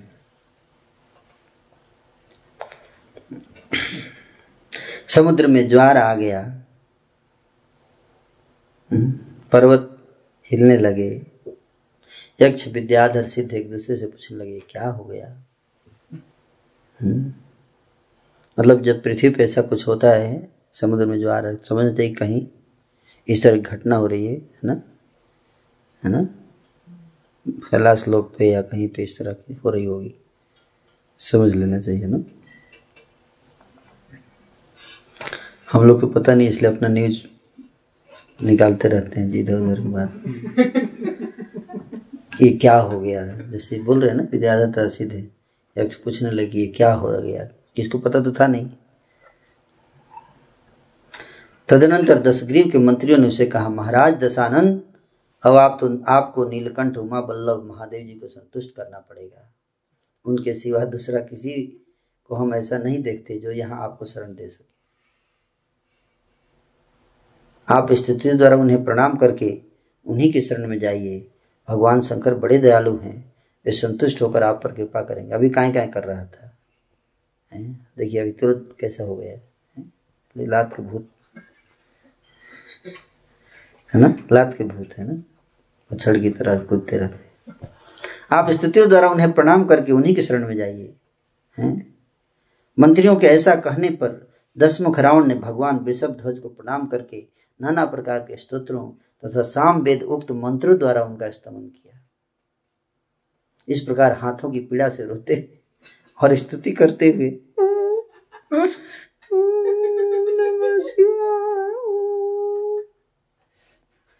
उस राक्षस के एक हज़ार वर्ष बीत गए। हाँ एक हज़ार वर्ष तक काहे काहे करता रहा है ना? सोची हैं? कष्ट तो मिलता ही है जीव को, लेकिन बुद्धि नहीं आती ना। श्री राम तत्पश्चात उस पर्वत के शिखर पर स्थित हुए। भगवान महादेव प्रसन्न हुए मतलब एक हज़ार वर्ष तक तो स्तुति स्तुति किया होगा? उन्होंने दशग्रीव की भुजाओं को उस संकट से मुक्त करके उससे कहा, है दशानंद तुम बड़े वीर हो। तुम्हारे पराक्रम से मैं प्रसन्न हूँ। तुमने पारु पर्वत के से दब जाने के कारण जो अत्यंत भयानक आर्तनाद किया था, उससे भयभीत होकर तीनों लोगों के प्राणी रो उठे थे। इसलिए राक्षस राज अब तुम रावण के नाम से प्रसिद्ध होगे। तो रावण को रावण नाम किसने दिया? हाँ जो तीनों लोगों को रुलाया, रो के तो उसका नाम रावण पड़ा। देवता, मनुष्य, यक्ष तथा दूसरे जो लोग भूतल पर निवास करते हैं, वे सब इस प्रकार समस्त लोगों को रुलाने वाले तुझ दस ग्रीव को रावण कहेंगे। लोगों को रुलाने वाले हैं। देवता मानुषा यक्षा ये चान्ये जगती तले, एवं त्वाम विधास्यन्ति रावणं लोक रावणम् रावणम लोक, रावण। लोक को रुलाने वाला, इसलिए नाम बड़ा रावण। गच्छ पौलस्त्य विस्त्रब्धम जथा। येन त्वमिच्छसि मया चैवाभ्यनुज्ञातो राक्षसाधीपगम्यताम्। एव मुक्तस्तु लङ्केश शम्भुना स्वयमब्रवीत्। प्रीतो यदि महादेव परं मे देहियाचत देवता मनुष्य यक्ष वे सब इस प्रकार समस्त लोगों को रुलाने वाले तुझ दशग्रीव को रावण कहेंगे, पुलस्त नंदन, अब तुम जिस मार्ग से जाना चाहो, बेखट के जा सकते हो। राक्षसपति, मैं भी तुम्हें अपनी ओर से जाने की आज्ञा देता हूँ। जाओ परमिशन ग्रांटेड अब तुम्हारा पुष्प विमान आगे जाएगा। थोड़ा स्तुति स्तुति करना पड़ेगा। बिना स्तुति कैसे? है कि नहीं? He must submit he must submit भगवान शंकर के ऐसा कहने पर लंकेश्वर बोला, महादेव, यदि आप प्रसन्न हैं तो वर दीजिए। मैं आपसे वर की याचना करता हूँ। मैंने देवता, गंधर्व, दानव, राक्षस, गुहयक, नाग तथा अन्य महाबली प्राणियों से अवध्य होने का वर प्राप्त किया है। देव, मनुष्यों को तो मैं कुछ गिनता ही नहीं। मेरी मान्यता के अनुसार उनकी शक्ति बहुत थोड़ी है। त्रिपुरांतक मुझे ब्रह्मा जी के द्वारा दीर्घ आयु भी प्राप्त हुई है। ब्रह्मा जी की दी हुई आयु का जितना अंश बच गया है, वह भी पूरा का पूरा प्राप्त हो जाए। उसमें किसी कारण से कमी ना हो। प्रदान मांग दीजिए आयु तो काफ़ी खत्म हो गई, लेकिन थोड़ा बहुत फिर से बढ़ा दीजिए। ऐसी मेरी इच्छा है। इसे आप पूर्ण कीजिए। साथ ही अपनी ओर से मुझे एक शस्त्र भी दे दीजिए। रावण के ऐसा कहने पर भूतनाथ भगवान शंकर ने उसे एक अत्यंत दीप्तिमान चंद्रहास नामक खड्ग दिया। हम्म? और उसकी आयु आयु का जो अंश बीत गया था, उसको भी पूर्ण कर दिया। Help hmm? तो ऊपर से ही मिल रहा होगा, तभी व्यक्ति गड़बड़ करता है। ना? नीचे वाले बेचारे दो खेलते रहते हैं। मतलब इससे पता चलता है कि जो शक्तिशाली है है ना? भगवान शिव शक्ति उसको तो कुछ बिगाड़ता नहीं है रावण। वो तो पुष्प विमान लेके गया तो हाथ भी दबा दिया उन्होंने उसका। बाद में उससे स्तुति किया तो प्रसन्न हो गए। बरदान सब मांग लिया प्रसन्न करके अब नीचे जाके बाकी लोगों का हाथ दबाएगा। है ना? आप समझे बात? उस खड को देकर भगवान शिव ने कहा तुम्हें कभी इसका तिरस्कार नहीं करना चाहिए। यदि तुम्हारे द्वारा कभी इसका तिरस्कार हुआ तो फिर यह मेरे पास ही लौट आएगा। इसमें संशय नहीं है। इस प्रकार भगवान शंकर से नूतन नाम पाकर रावण ने उन्हें प्रणाम किया। तत्पश्चात हम्म, अब इसका नाम रावण बार बार बोला जाएगा। इसके आगे अभी तक दसग्रीव बोला जाता था। आगे जहाँ भी रावण आएगा। तो सब जानना चाहिए किसने नाम दिया। क्या स्थिति थी, है? जानते थे आप? पहले पढ़े थे ये सब? मैं नहीं पढ़ा था। फिर वो पुष्पक विमान पर आरूढ़ हो गया। श्री राम इसके बाद रावण समूची पृथ्वी पर दिग्विजय के लिए भ्रमण करने लगा। उसने इधर उधर जाकर बहुत से महापराक्रमी क्षत्रियों को पीड़ा पहुंचाई कितने ही तेजस्वी क्षत्रिय जो बड़े ही सुरवीर और रण में उन्मत्त थे रावण की आज्ञा न मानने के कारण सेना और परिवार सहित नष्ट हो गए। जैसे, है ना, आक्रमणकारी इंडिया में आए और, है ना, सेना और परिवार सहित राजा सबको खत्म करके नष्ट कर दिया। दूसरे क्षत्रियों ने जो बुद्धिमान माने जाते थे और उस राक्षस को अजय समझते थे, उस बल अभिमानी निशाचर के सामने अपनी पराजय स्वीकार कर ली। इस प्रकार से सोलहवा सर्ग पूर्ण हुआ। तो आज हम यहीं पे विराम देंगे कथा को। कल कथा में बताया जाएगा किस प्रकार से ब्रह्म ऋषि कन्या वेदवती हम्म, जिसको रावण जो है वो उसके साथ ज़बरदस्ती करने का प्रयास करेगा तो उसको उस श्राप देगी और अग्नि में प्रवेश करेगी और दूसरे जन्म में वही सीता के रूप में प्रकट होगी। तो ये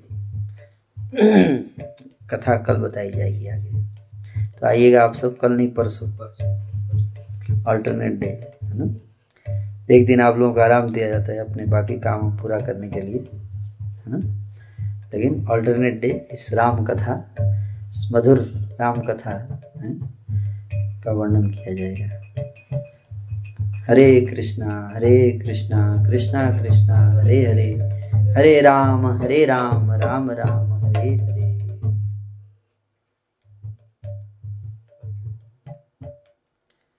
राम कथा में तो ज़्यादा प्रश्न उत्तर। अगली बार डिस्कशन आप में से किसी कोई प्रश्न है तो भेज सकते हैं। आपको बाद बाद में, है? बाद में अच्छा।